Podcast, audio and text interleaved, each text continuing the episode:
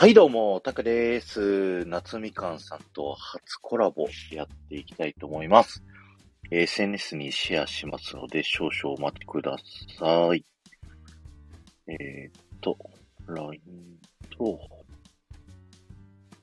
あ、いらっしゃったかな？まだかな？はい。Twitter と、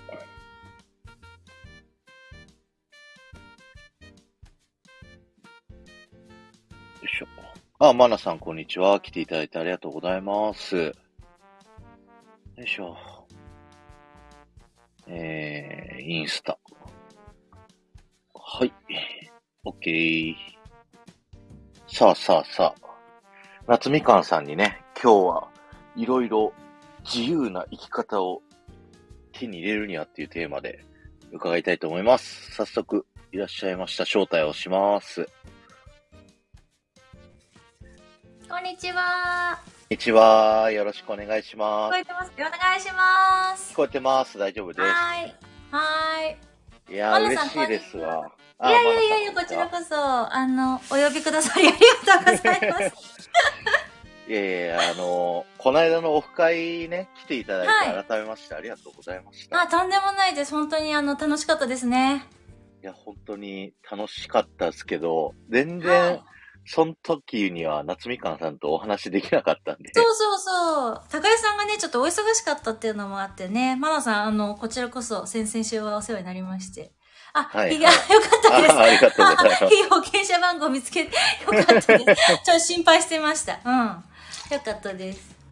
ありがとうございます。ということでね、今日はコラボをさせていただくということで、うんうん。お時間いただきましてありがとうございます。いえいえ、こちらこそ、なんかね、私はもう某ユーマとしか、ほぼ、あの、ライブをしないので、あの、はいはいタクチャンネルの皆さんには、あの、初めましての方,、ね、方もかなり、あの、ちょっとドドッキリさせてしまうんじゃないかと、ちょっとヒヤヒヤ しておりますけれども。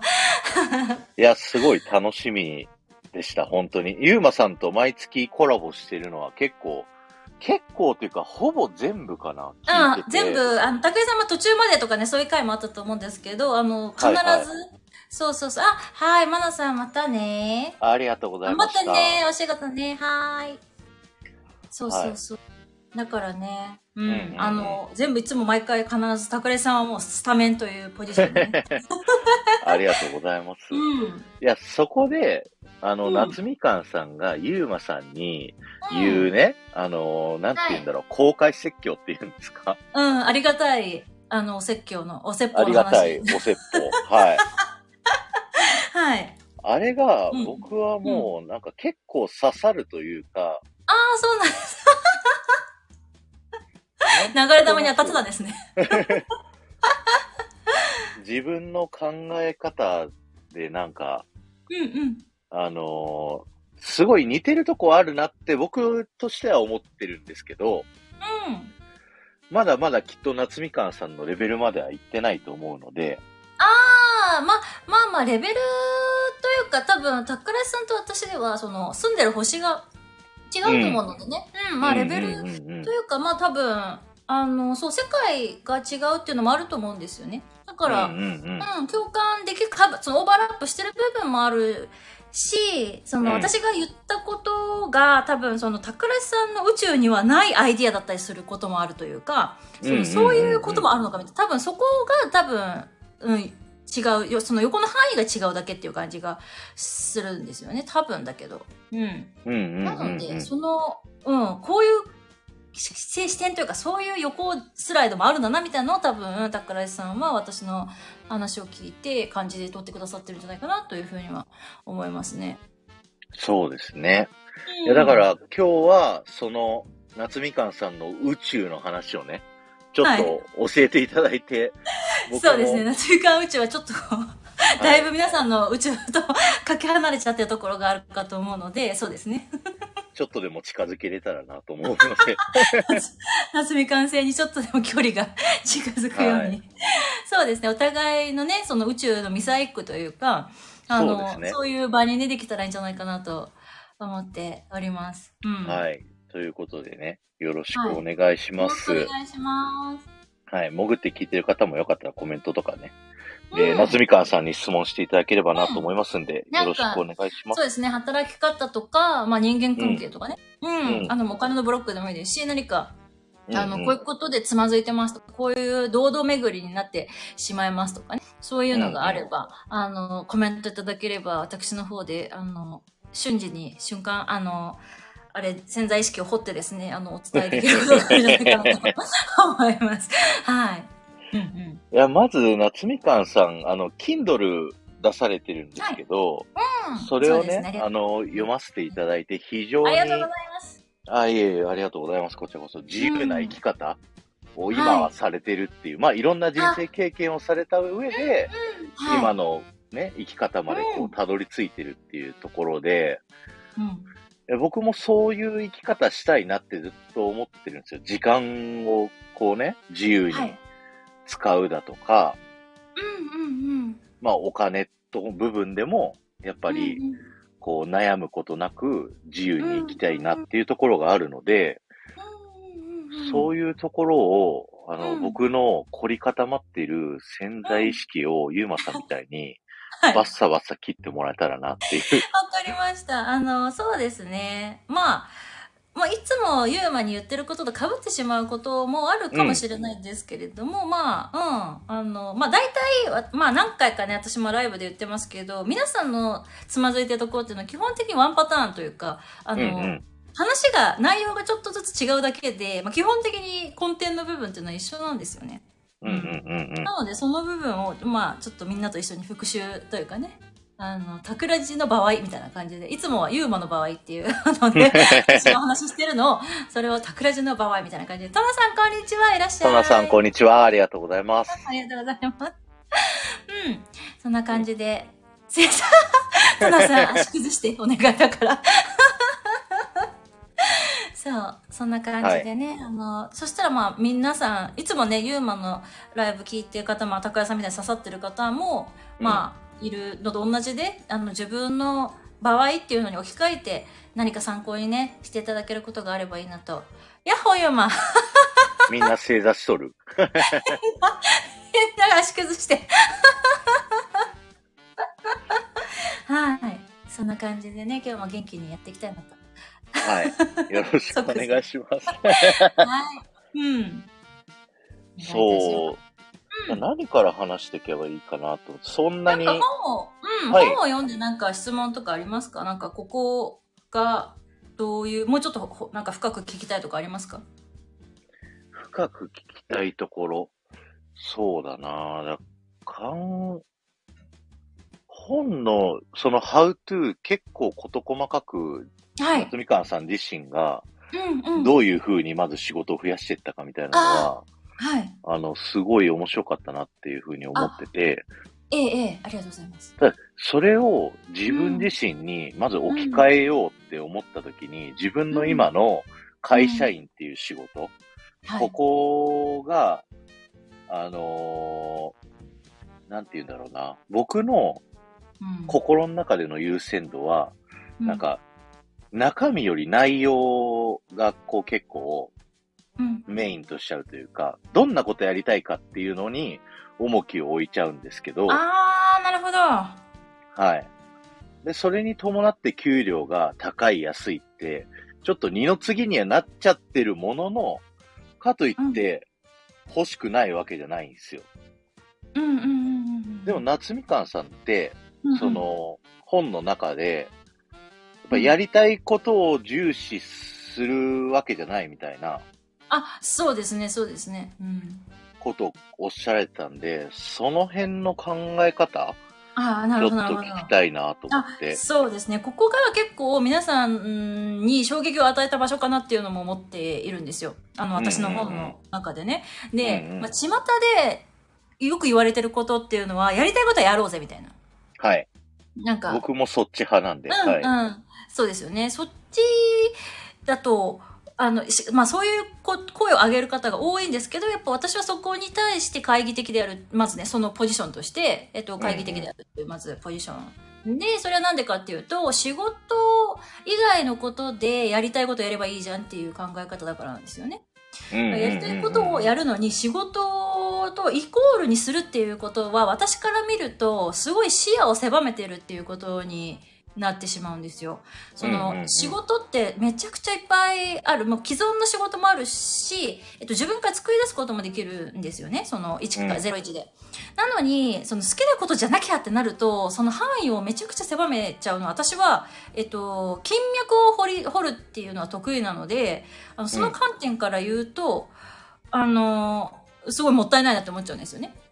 でだからそこを分けようっていうのが私のスタンスなので、あの、まあ、どんなことがやりたいかを仕事で、今、桜井さんが優先しちゃうっていうふうにおっしゃったんですけど、それでもいい、い、いんですよ。いい。あ、それは私は止めないけど、でも、あの、そうじゃないのをやってみて、だ仕事をその、あの、お金を稼いで時間を作るっていう、だから私があの本で一番言い方、言いたかったことっていうのは、まず、えっと、時間と心の余裕を作ろうってことを私何回か、おあの、繰り返し述べてると思うんですけど、これがもう最重要事項なんですね。これを達成することが一番大事なんですよ。だから、そのやりたいことをやるとかもう二の次なんですよね。そう。うんうんうんだからそれをや、それを叶えてからじゃあやりたいこともう仕事に、仕事とやりたいことっていうのを掛け合わせたものを探すでもいいし、えっと、うん仕事とも好きなものを絡めなくても、えっと、好きなことは好きなこと、仕事は仕事で分けたまんまでもいいし、どっちでもいいんですけど、あの、やっぱり人、私がそのいろいろあの本にも書いたんですけど、こう、辛いことが多かった、あ、まあ、あの理不尽な思いをすることが幼少期からちょっと多かったっていうのがある。その、うんうん。あの、まあ、目があんまり見えてなかったっていうのも私が選んだわけじゃないじゃないですか。なんかそういうコンディションで生まれてしまったっていう感じ。で、すごい、あ、その貧困家庭に生まれたっていうことも多分、さらっと書いたけど、まあまあな貧困で、まあ、実家が家じゃなかったっていうね、そもそもが、あの、プレプレハブなんですけど、あのうんうんうんそういう、あの、おもちろんお風呂もないというか、あの、そんなもう仮小屋みたいなところに4人で住んでて、あまあ、その、その辺の100人集めたら絶対100位を取れるっていう自信があるぐらいの貧乏だったんですけど、まあそういうのも選べなかったっていうか、うん。あの、自分が選んでないけど理不尽、なんか、自分が転職に失敗して理不尽な目にあったとかっていうのは、まあ自分のチョイスでそうなったっていうふうに受け取れると思うんですけど、私はもう生まれた時のコンディションがそうだったので、あの、絶対的に私が選んでないっていう。私が選んでないのになんだこの理不尽はみたいなところからやっぱスタートしたっていうところが、あの、ちょっと皆さんと違う宇宙になってしまった原因の一つなのかなっていうのもあるんですよね。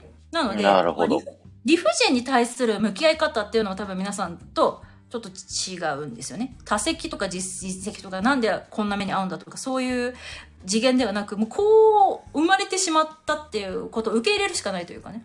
うんうんうんうんそうそう。だから、あのーまあ、そもそもそう理理不尽体制が強かっちゃったっていうのもあるから、その、やりたいことうんぬんじゃなくて、まずは、その、えっと、優先順位、その、なんだろうな、感情的なものを抜いて、あのーはいその、優先するべきはこれだっていうものに向き合えるようになってしまったっていう感じですかね。うん。うんうんうんうん。そうそう。だから皆さんは多分その、どうしても感情の部分で、あの、これがやりたいものをやっぱ譲れないというか、そういうものが出てきちゃうけど、私はそこ結構バッサリいけちゃうのは、そういうこう、やっぱ理不尽体制というか、こう、あの、そういうものに、感情的に揺れが、そういう意味ではないっていうのがありますね。あんまりこ情緒がぶれないっていうのは多分、う。はいはいあはるんですよね。そうそうそうそう。それは幼少期からそういう目に遭ってきたっていうのがあるから、うん私のようになれっていうのは多分難しいんですよね。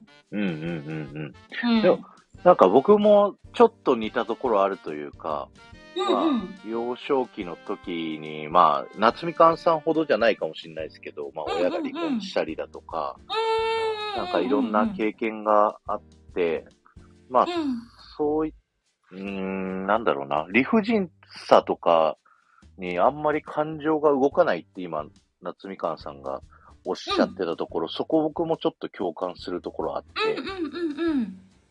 なんかみん、結構いろんな目に、まあ、夏みかんさんと違って僕は自分で選んだ道の先に結構理不尽があったりとかしたこともあったんですけど、うん。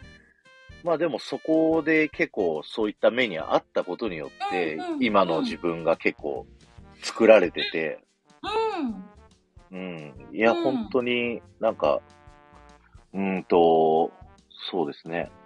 いや、それやってよかったなって今思うと、うん。そうですよね。あとから振り返ればそう思える時期が絶対来るんですけど、でも渦中には思えなくて、うんでその世の中のせいにしてみたり、うんあのうん、他人のせいにしてみたり、会社のせいにしてみたりっていうことをやっちゃう。あとはまあ自責にしちゃう人ももちろんいる。その自分が悪いんだっていううんうになる人もいるけど、なんかこう責めるって私の中で無駄な動きなんですよね。で、私よく無駄な動きしないでって、あの、某ユーマに言うと思うんですけど、あの、無駄な動きって、あその、時間と心の余裕を得るのに、すごい阻害要素になっちゃうんですよ。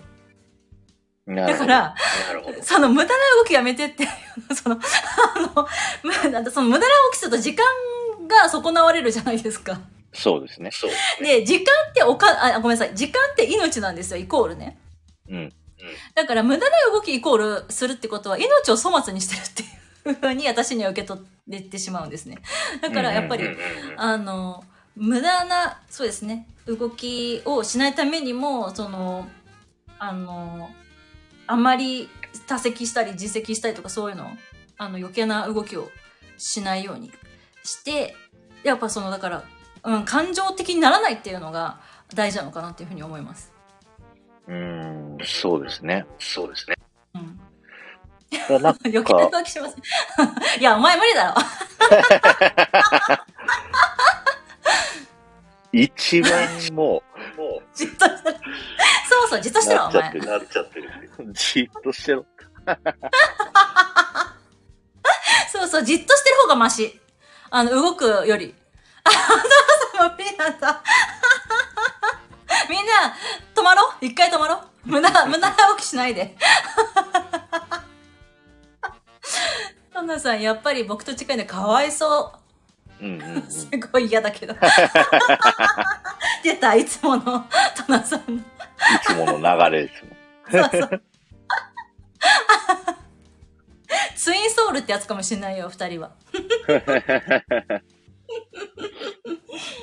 うん。いやー、ほんと、だから、なんか、なんだろうな。僕としては、確かにその言い分も分かって、うんうんうん。あのー最近知り合った社長で、はい。あのー本業と別で趣味でやりたいことをめっちゃやってる人がいて、うん。本業は、ろ過器の会社の社長なんですけど、うん。クラシックがめちゃくちゃ趣味で、自分の会社の事務所を全部 DIY で改造して、クラシックのスタジオ作って、ホール作ってっていううん。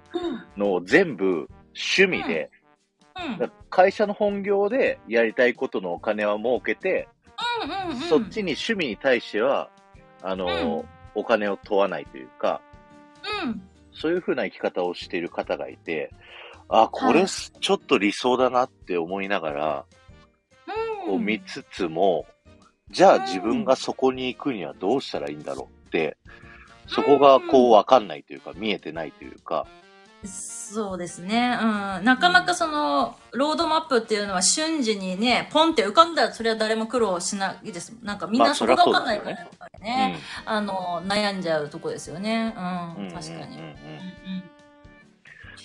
そうですね。だからやっぱり、うん、そうですね。やっぱどんなことがやりたいかと、えっ、と、仕事をやっぱ分けて考える。一回やってみるっていう感じですかね。そうですね。もう、うん夏みかんさんの配信も聞きましたけど、うんやらずにああだこうだ言う人が多すぎるっていうね。そうですね。やらないで向いてないとかね。ゆうま聞いてる？あの、その、やってもないのに、それは、あの、なんだろうな、リスクが高いなとか、どうせ意味ないだろうなとか、あの、うんやらない理由をすごい皆さんクリエイティブにね、考えてくださるんですけど、うんトナさん、会社員してるの。うーん、会社員を、えっと、や、してることのデメリットを具体的に書き出してみるといいかもしれないですね。う。うんんうんトナさんの場合は。うん。うん。で、今の時代で言うと。そうね、ユーマやる前に文句言うの、そうね。ああの、言ってもいいんだけど、あの、はい。うん。どうぞ。うん。あ、いいですか今の時代で言うと、副業とかができるわけじゃないですか。その会社の中で生きてて。ねうん、だからそんなに、えいやでやめてリスクを取りに行くっていうのかな。より、うん、なんかその働きながら、そういう別の道もやっていくっていうのがいいんじゃないかなって僕思ってたんですけど、それって、夏みかんさん的にはどうですか？ああ、なるほどね。うんうんうんうん。えー、っと、そう、まあ、ちょっとね、オフ会の時ちらっとお話ししたと思うんですけど、まあ、それ、それも正解の一つだと思うんですね。あの、私はたまたまもうあの破滅破壊をしてその会社員っていうポジションを手ば強制的に手放すっていう流れになっちゃったんですね。これは私のチョイスではないというか、うん、あの、まあ、体調不良というか。で、うん、まあ、ドクターストップというか、あなたもう無理ですよっていう感じだったのね。だから、そう、もし私がそうなってなかったら、あの、まあ、そういう今のような副業、複数のネット業を持つっていうことはできなかったかもしれないですよね。あ、で、あ、それを、それを、あ、その、会社員をやりつつもそういう道はあったかもしれないんですけど、でも、そうも思いつつも、でも私やっぱ会社員っていうポジションが失われたからこそできたのかなっていう側面もやっぱりあるんですよね。なるほど。結構むずいい、だからどっちもやっぱや、だからまずは副業という観点でやってみて、やっぱりしくいこなかったらちょっとエイヤーするっていう、えっと、流れでもいいのかなとも思いますね。で、エイヤー、やっぱりその戸田さんとかもね、エイヤーができなくて悩んでいて、みんなこれ結構悩んでることだと思うんですけど、うん、これも私がね、よくそのライブで言うんだけど、その、例えば会社員っていうポジションがなくなった時に、あの、皆さんが一番不安、不安がってること第一位っていうのは生きていけるのかっていうことだと思うんですよ。はい。そう。で、ってことは生きていければいいんですよね。生きていければ仕事や、やめられるんですよねっていうことだと思うんですよ。あきこさん、こんにちは。あきこさん、こんにちは。はい、ありがとうございます。そうそう。まあ、あと、うん、まあ、老後もイコール、老後も今も生きていけば、いければいいんだよね。うん。っていう。老後が不安っていうのは、えっ、と、老後が不安になる現実しかまあ落ちないので、あんまり心配しない方がいいけど、まあそれはちょっと置いといて、老後も今も生きて、最低限生きるっていうことができれば、あの、いいんだよね。そこができるかできないかっていうところが、一番の第一位の悩みだと思うので、まあ、やっぱその不安っていうのをみんなか、なんか、前にも言ったけど、不安に思うことって、ほとんど現実化しないんですね。ただ不安不安みたいな、思ってるっていうのがあるので、具体的に、えっと、最低限、えっと、生きていくのにいくらの生活費がかかるのかっていうのを結構計算したことない人すらいらっしゃる。ので、最低限毎月これだけあれば、生きるっていうことだけはまず達成できるっていうのをまず計算して出す。で、うん、それは、どんな仕事でも、あの、ねあ、例えばもう、今、もう求人、今、山ほど出てる業界とかもあるわけじゃないですか。でそういうもの、ね、まあ最低賃金みたいなね。それでそれで賄うことができない金額なのかどうかっていうところをちょっと見てほしいっていうのがありますね。だから生きる、これでこけても死ぬことはないっていうのをちゃんと、あの、分かってほしいっていうのはありますね。そうだ、一回その会社員っていうのをえいやって降りたとしても生きていける。で、また会社員に戻ろうと思ったら、それも可能じゃんね。うん。と思うんですよ。同じ会社に戻るかどうかっていうのはちょっとわかんないけど、あの、会社員というポジションに絶対、皆さんの年齢でね、あの、絶対的に戻れないってことはないので、その船にもまた戻り、戻ろうと思ったら絶対戻れるんだから、まずはその、何不安、この会社を辞めることでこの不安っていうのをまずガーって書き出して、それが本当にこれは本当にそれの現実化する不安なのかっていうのをちゃんと検証していくってことですね。うんうんうん。うん、そう確かに僕も一回エイヤーやってますからね。うんうんうんうんうん。エイヤーやって1年フリーターやって、また会社員になったっていう。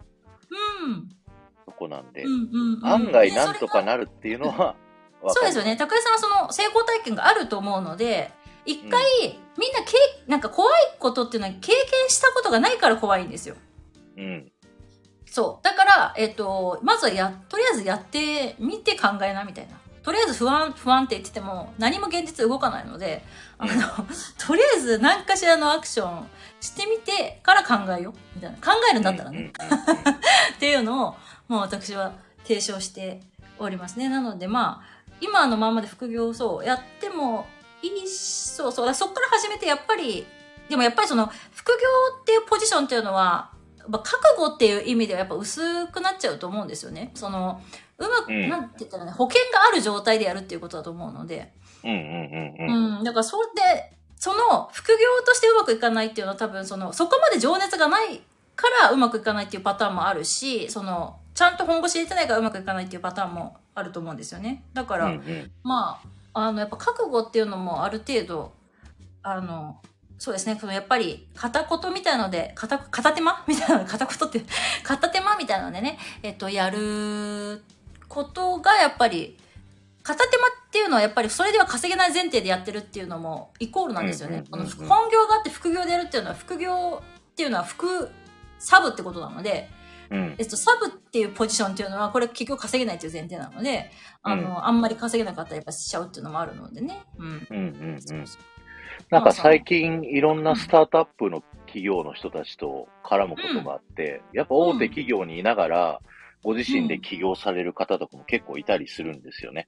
だから最初こそ副業っていう名前なんですけど、本業は年次が上がれば上がるほどスキルが上がっていくから、余裕が出てくるじゃないですか。うんうんその出てきた余裕分で、うん。その副業と言いながらそっちに、こう、なんていうんですか、優先度を全部つぎ込む。だから僕もスタイフ始めたのって、あのうんーうんここで本業より稼げたらいいなと思って始めたっていうところがあって、うんまあマネタイズできるようになって1年ぐらい経ちますけど、まあうん本当はもうちょっと稼げるといいんですけどね。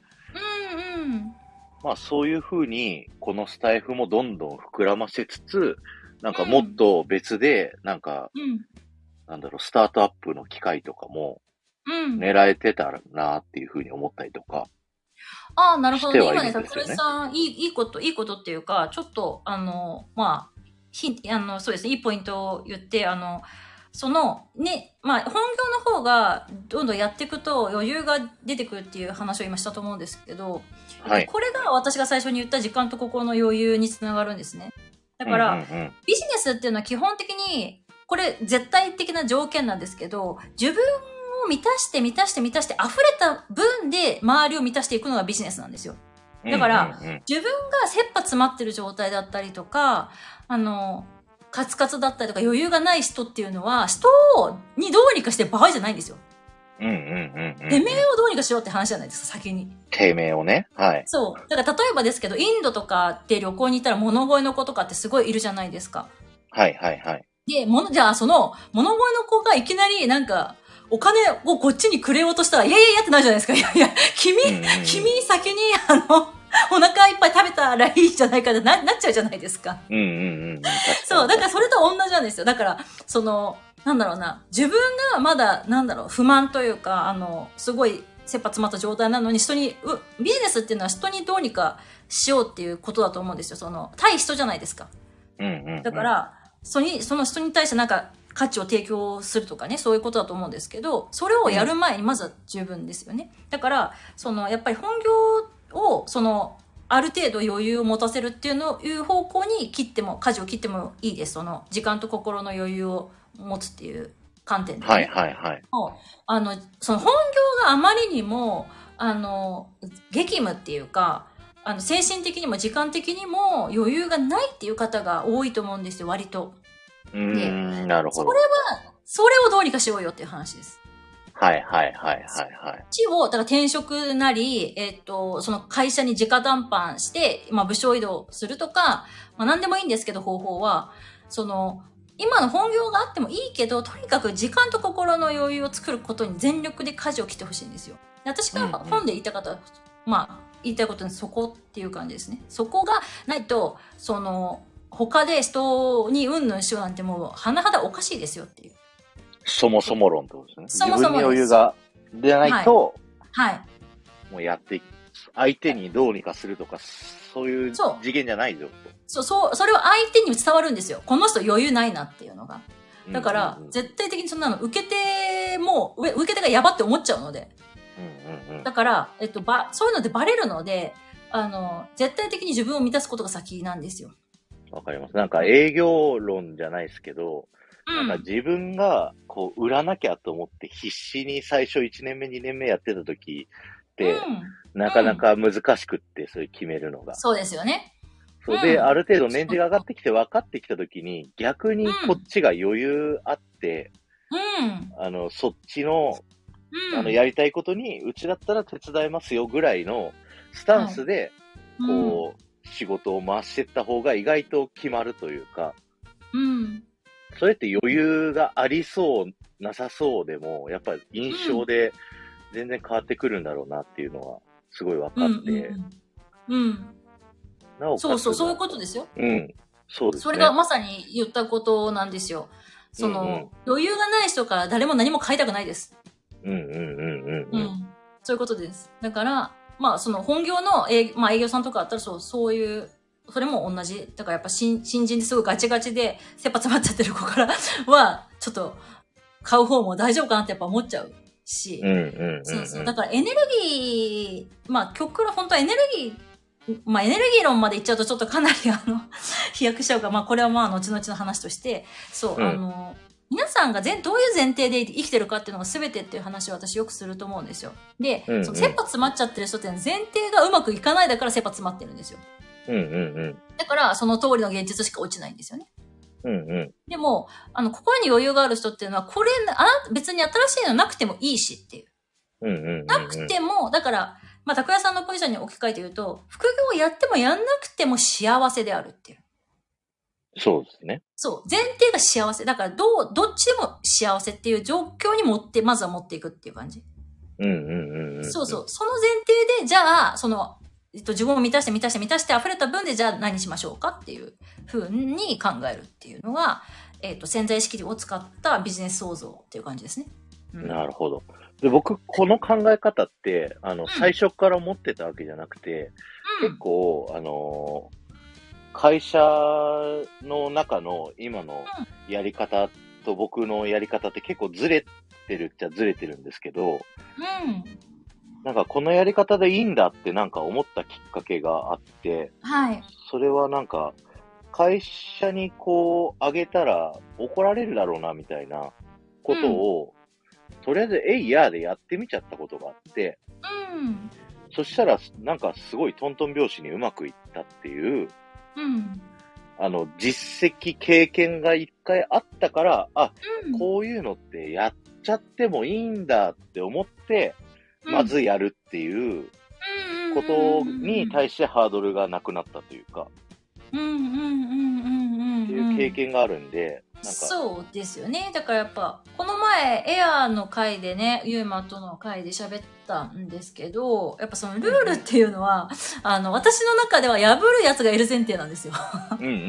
だか、らあの破るやつがいるからルールがあや違う破るやつああるそう前提で、えっと、ルールっていうのはあのそう設定されてる。だから破っていいんですよ。うん。だけど、なんかこれやったら怒られるだろうなとか、これやったら例えば評価が下がるだろうなとか、うん。なんかその、それって自分のことを持ち出した瞬間になんかビジネス云々の話じゃなくなるというか、それって自分の保身の話になってくるというか、うんうんうんそうそう、そういうことじゃなくて、どう、どなんだろうな、その、そういう評価とか云々の関係なく、何やってもいいよって言ったらあなたは何するんですかっていう感じ。それを自分に問い続けるっていう感じですかね。それをとにかくやってみる。それがルールに反してても、対して、反してなくても、まあ、どっちでもいいっていう感じというか、何がしたいの？あなたの行動欲何なの？っていうところを、あの、よく、まあ私よく行動欲って話もするんですけど、はい。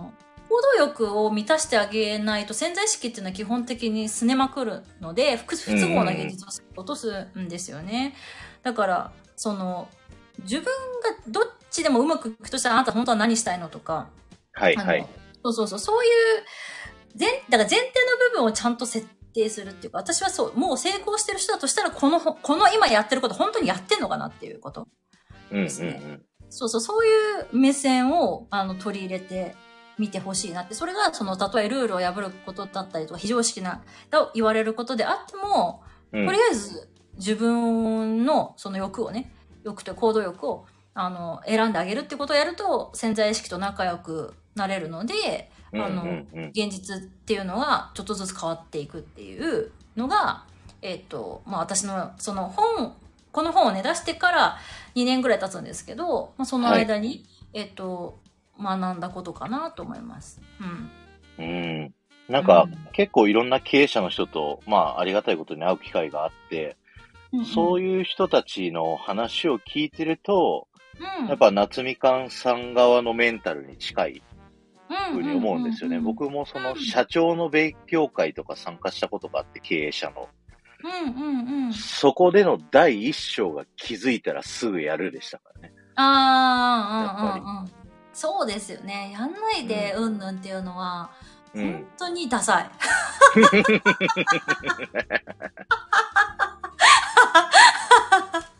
クソダサいので。はい。いや、でも、わかる。僕、そ、うん。宇宙にもいたことがあるんで、うんうん。怒られるだろうなとか、いや、これやってもどうせうまくいかないんだろうなって、うん。ちゃうのすごい分かって、でも、うんそこを一回見ないふりして、えいやって、やっちゃうの、やっちゃうと、すごい人生楽になるって僕は一回経験したんで、うんうんうん。うん。そこのうん。はい、ゆうまさん、となさんの宇宙より、一個夏みかんさんの宇宙に近いとは思ってるんですよ。一個だけ。でももう、あと300ぐらい遠いと思うんですけどね。そうですね。あの、ユーマと私の中間地点ぐらいにあるかな。と思いますね。いやー、はあの、ユーマと私は銀、もう何、何銀が離れてるかわかんないけど、い。もうあれですね。ちょっとエブエブの真反対の、こう、宇宙にいる。そうそうそうそう、本当あの、そう、トナさんは、そう、先輩。トナさんも、ユーマよりは私、ユーマと高井さんの間ぐらいじゃないかな。うん。そうですね。そうそうそう。そう。あのーそうね。そう、や、そう、やってみたらわかるっていうのは、た高井さんはその、やったら意外に死なないっていうことは、まあ多分体感としてあると思うんですよ。うんうんうんうん。うんうん。だから、そうですね。それがやっぱつかめてるっていうのは皆さんよりちょっと一歩進んでるところのポイントなのかなっていうふうに思いますね。その、あの、あ、い命までは取られなかったっていう体験を一回そうですね。そうですねで。すね。うん、はい。うん。で、やっぱなんかそれをしてみて、なんかすごいフリーターで、うん。あの、社会人アメフトのチームの手伝いしてたんで、うん、時給めっちゃ高くて、うん、なんなら最初のサラリーマンより高い給料もらっあ、そうそうそう、そういうことあるんですよ。なん、なんならこっちの方がいいじゃん、みたいな。そう。でも、それをしてた時に、うん、僕このままだと、あの、ダメ人間になるなって僕は思っちゃって、価値観的に。うん、僕はなんか、やっぱりこう、行動指針として、うん、やりたいことっていうのが重視しちゃうタイプっぽいんですよ。うんうんうんうんうん。なるほどね。価値観としてやりたいことっていうのが上の方の上位に来ちゃうってことね。そう。だから、あの、やりたいことをまず叶える。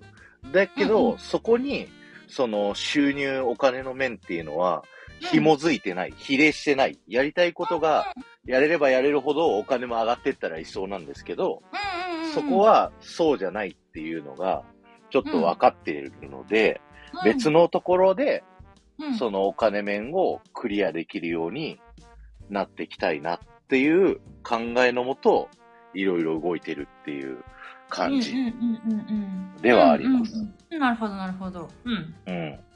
えっと、今、桜さんが言ったことで、また皆さんにね、あの、あ、盛り上がってるライブ1位、やったありがとうございます。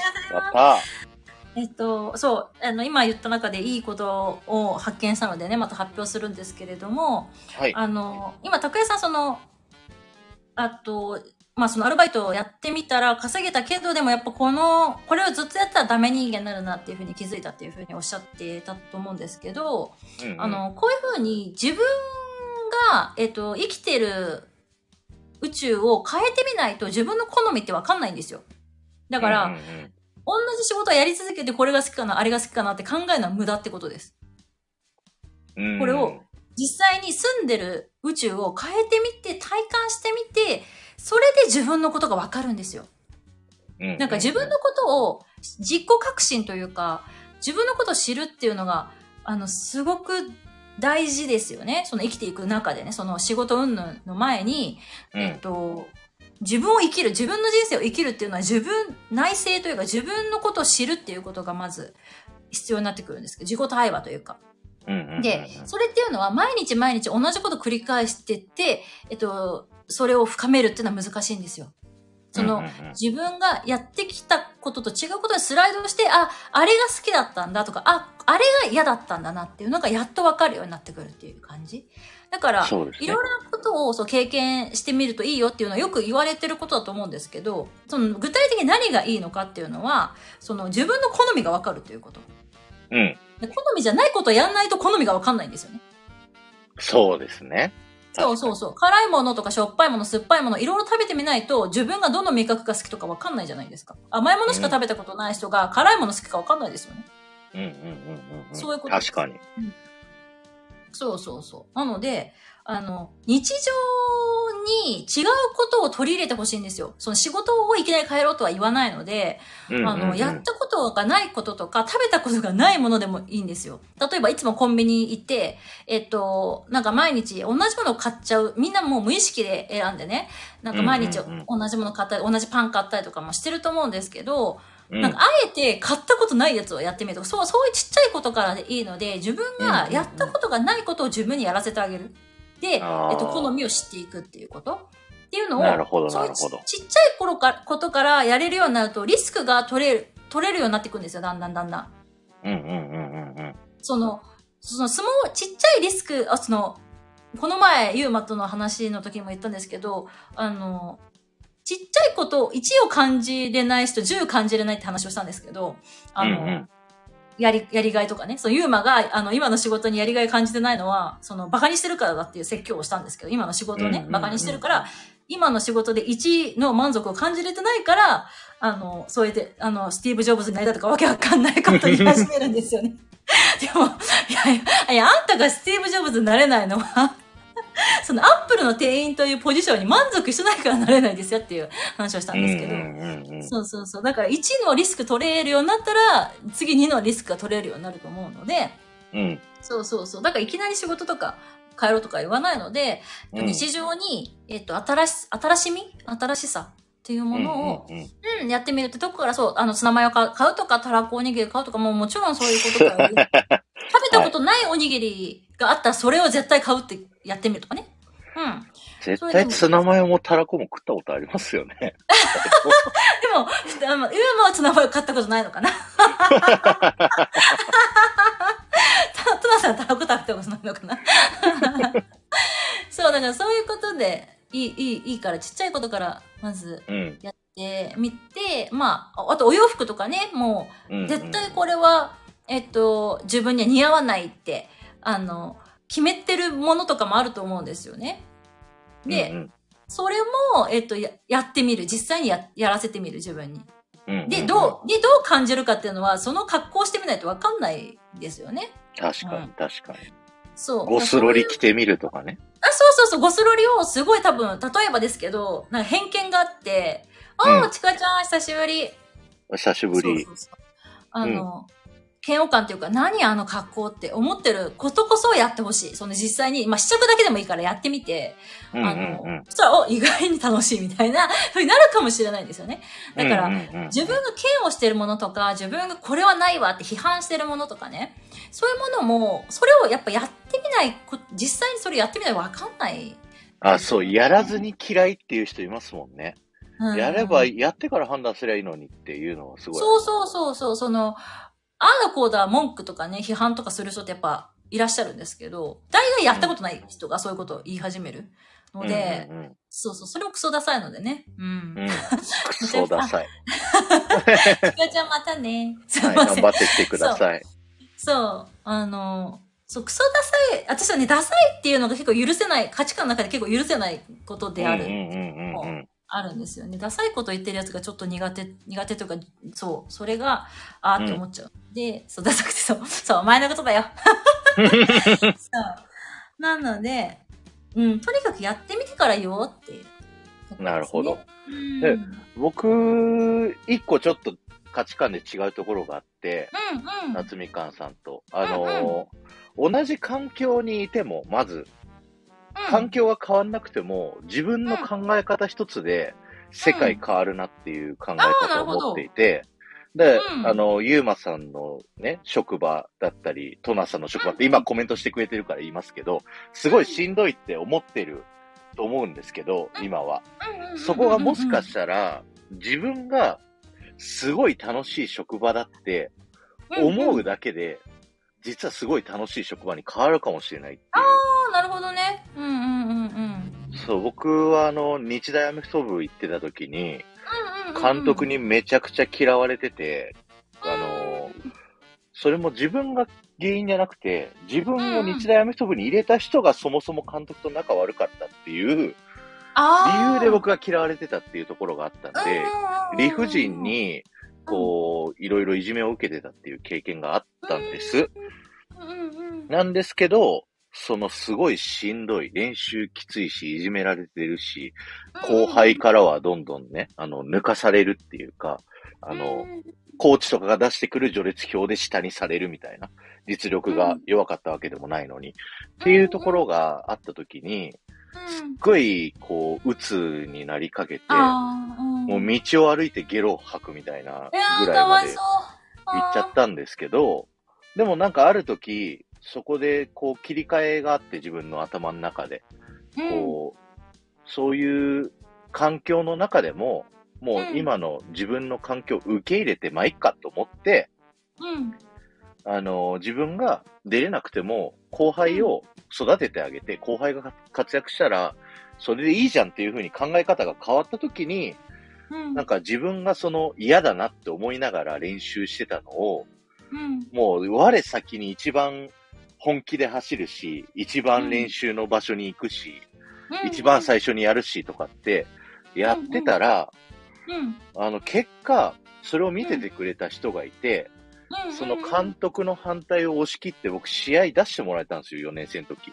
うんうんうんその人はクビになって吹っ飛ばされるんですけどね、最終的には。だけどうんそういう経験があって、やっぱどんな環境でも自分のモチベーション一つで、うん。あの、天国にも地獄にもなるうんうんうん。っていう思いがあるんで、二人ともうんうんまず、あの、仕事を無理くり楽しいって思ってみたらどうっていうのも言ってみたい。えっとですね、これ、高谷さんのね、今お話ししてくれたことを、夏みかんの解説を入れるとですね、あの、はいこれ、マインドじゃなくてね、これ、えっと、高谷さん潜在意識の設定を変えたんですよ。ほうほうほう。はい。えっと、高谷さんがいじめられてたのは、いじめられるって前提だったからなんです。うんうんうんうんうん。なんかこう、自分は認められてないとか、自分は、えっと、なんだろうな、目立って嫌われるとか、例えば目立つやつは嫌われるとか、そういう前提をも持つとか、うんうん、えっと、そういう前提で生きてたからこういうことが起きてたんですね。うんうんうんうん。だけ、ど、えっと、その、後輩の指導とかに振り切って、もう真面目に誰よりもやる風に変えたっていうのは、前提がどうなっても自分が、えっと、幸せだとしたら自分は何してるっていう前提に書き換えたんですね。だから、自分が認められ、自分がこう、なんだろうな、生き生きと生きる、生きれるって前提であれば、じゅどういう行動を、のチョイスをしてるかっていう風に書き、あの、変えたんですよ。行動の指針を。うんうんうんうんで、これ潜在意識を書き換えてるんですね。で、なるほど前提が何をやってもいじめられる。何や、目立つといじめられるとか、えっと、うん能力があるやつは嫌われるとかいう前提だったんですよ。うんうんうんだから全てを手に入れることは無理とか、そういう前提だったんですよね。うんその、なるほどいじめられてた時っていうのははい。そう。で、私がそう、何回も言って、この前提が全てっていうのはここなんですよ。うん。うんうんうん。だからそう、もうそこで、もう受け入れて、そう、今の現実はこうだということをちゃんと認知して、で、じゃあ、さ、えっと、自分が幸せに今後ね、あの、この部活動をやっていけるとしたらどういうことを、その、イケイケっていうか自分が抱えて自分だと何してるっていうふうに、えっと、変えたってことです。だから全、ここで前提が変わってるんですよ。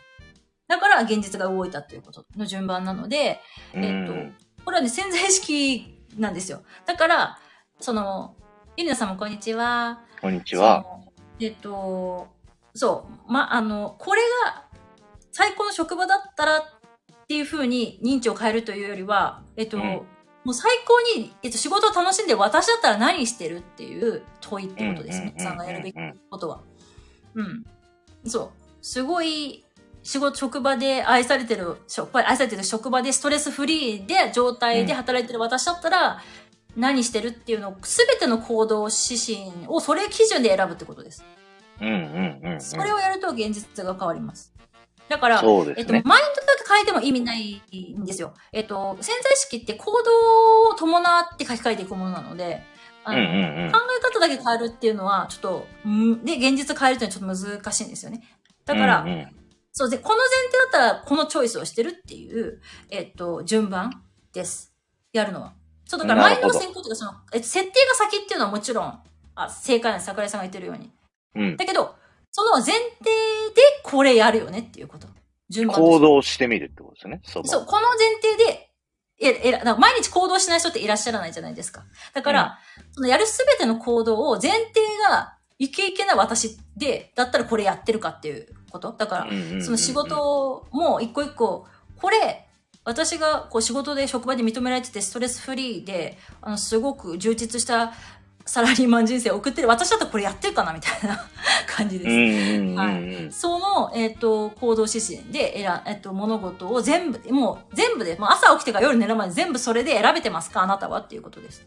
で、その、えっ、と、行動で生きてると潜在意識っていうか、あの、が勘違いして、あ、私今イケイケな人生なんだったってって勘違いしてくれるので、どんどんそっちの方に、えっ、と、現実が変わっていくっていうことです。うん。うん。素晴らしい。はい。そう、だから、なんか、こん、なんか相手が、なんかこう、嫌いみたいなのとかってあったりするじゃないですか。で、そうすると、相手のこと、自分のこと嫌いなんだろうなって思ったら、そのうん。態度に出ちゃってるというか、し、そう、そういう前提でその嫌われること、行動しかやらなくなるんですよ。そう、だから嫌われるっていう、だから思ってる通りの方にそうです。なってっちゃうんですよね。そういうことです。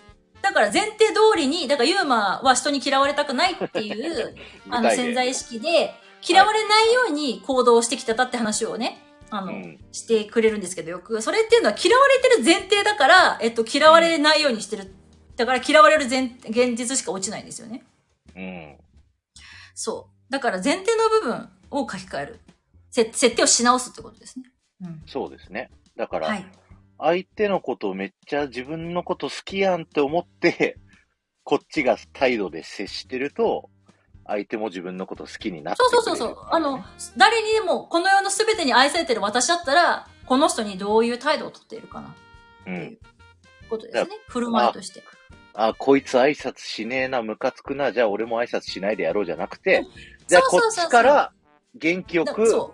挨拶してあげようっていうね。誰々そうだ、よって。ここの、そう、目の前にいるこの不機嫌な人も、他の人類も全部が私のことを溺愛してるとしたら、私はこの人にどういう態度で接するかっていうことです。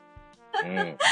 そう。だから、向こうが挨拶しないで無視しても、私はその目目の前の人に愛されてる前提だったら、まあ挨拶しますよね。うん。そうそう、そういうことですね。うんいやそれ最近実践して、あの、うん新しく派遣の、あの、営業補助のお姉ちゃんが変わって、うんそれ二十歳のすげえ若い子になったんですよ。うんうんうん。で、その子が帰るときに、うん挨拶しなかったから、うんうんうん。僕からもう帰りがけ見かけたら、あの、挨拶してたんですよ。あの、前田さんお疲れ様です。つって。うんうんって言ってたら、昨日、うん。うん昨日じゃないか、一昨日か。うんあの、向こうから挨拶してくれて、うん来たーって思いましたよ。やったーって。うんそうそう。そう、だからね、意地悪し、意地悪したくなっちゃう人の、まあ、意地悪っていうか、その、なんか無視されたから無視するとかって、その、なんだろうな、何かされたからこう、したくなっちゃうっていうのはね、やっぱり自分が満たされてないんですよ。うん、うん、うん、うん。あの、時間と心の余裕にまたここ戻っちゃうんですけど、えっと、うん自分に余裕がない人はそういうやり方をしちゃうんですね。その、なんかあいつムカつくから無視するとか。うん、うん、うん、うん。それってすごい、あの、まあ、余裕がない人ですよね、心のね。だから、まずは、だから余裕がある人だったら全くそ、その無視されるってことも何とも思わないんですよね。そうですね。うん。そこでイライラする必要がない。うんうんうんうん、自うん。で、そこ分が満たさにイライラしてることがもう非常に無駄なんですよね。そう、無駄な動きです。あのーそれによって不快になってあいつイラつくなって考えてる時間が無駄っていう。そう、無駄です。そうそう、トナさんそうだよ。そういうのが無駄なムーブってこと。うん。そう。だから、うん。あの、そう、そう。だからやっぱり自分に心が、に余裕がある人っていうのは、いそんなわけわかんないことイライラしたりしないで、うん。そんなことでイライラしないイコール時間も、えっと、無駄にしないってことです。うん。うん、で、それでいろいろこう自分を満たすことに回せるわけですよ、時間を。で、自分を満たしてたら、えっと、溢れ出る？あの、うん。溢れてくるの？で、それで周りを満たせばいいっていうそうですね。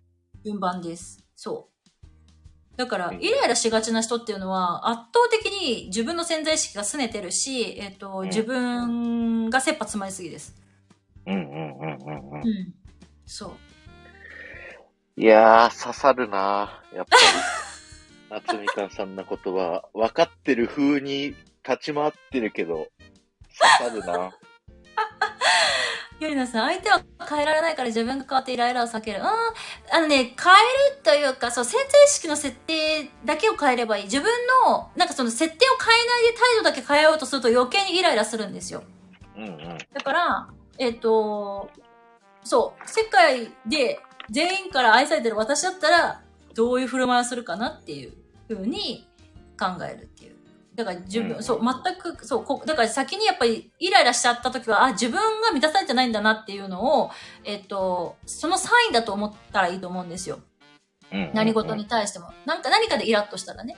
うん、なんか、であとはもしくは自分のここの多分潜在意識のブロックがあるんだなっていうことを、そのイライラさせてくる人ってお教えてくれるんですよ。はいはい。だから、例えば私を見てイライラする人っていると思うんですよね。こう、言いたいことを言って、なんか、ろくに働いてもないのに、なんか、うん。なんだろうな、楽しそうにしやがってみたいな。はい。あの、で、そういう人って、あの、労働とお金が、えっ、と、紐づいちゃってるんですよ。うんうんなんか、労、お金は労働の対価みたいな。うん。うん。お金はた我慢の対価っていうふうに思ってる人、これ非常に多いんですけれども、うんそういう人から見ると私すごいイライラ、イラするんですよ。で、なるほど。そうそう。だから、私を見てイライラする人っていうのは、大体そこにブロックがある。だから、うんうんそういうブロックを持ってる人っていうのは、お金の入り口が狭いんですよ。うん、労働からしか得ることができないんですよ。だから、そのお金って、入り口いろいろあるんですよ。臨時収入とかね。うん。労働以外のお金の入り口ってめちゃくちゃあるのに、それを、あの、私を見てイライラする人っていうのは、うん。あの、入り口を、あの、すごい一個にしちゃってるんですね。うんうんうん。だからそれお金困るよねっていう。だから全方位からどの入り口からどの方向からも入ってきていいと思えてないと思うんですよね。うんうんうんうんうん。そうそう、それに対していわ、なんかこう、なんか、詐欺なんじゃないかとかね。例えばなんかこう、はい臨時収入が入った時に、そうそう、そうやって思っちゃう人ってお金と仲が悪いので、えっと、うんお金に嫌われるんですよ。うんうんうんうん。うん、そうそうそう。だから、えっと、お金が、に困る現実しか落ちないっていう感じです。うん。うん。でも大丈夫、安心してください。日本人の大半はそっちのマインドなんで、そうです、そうです。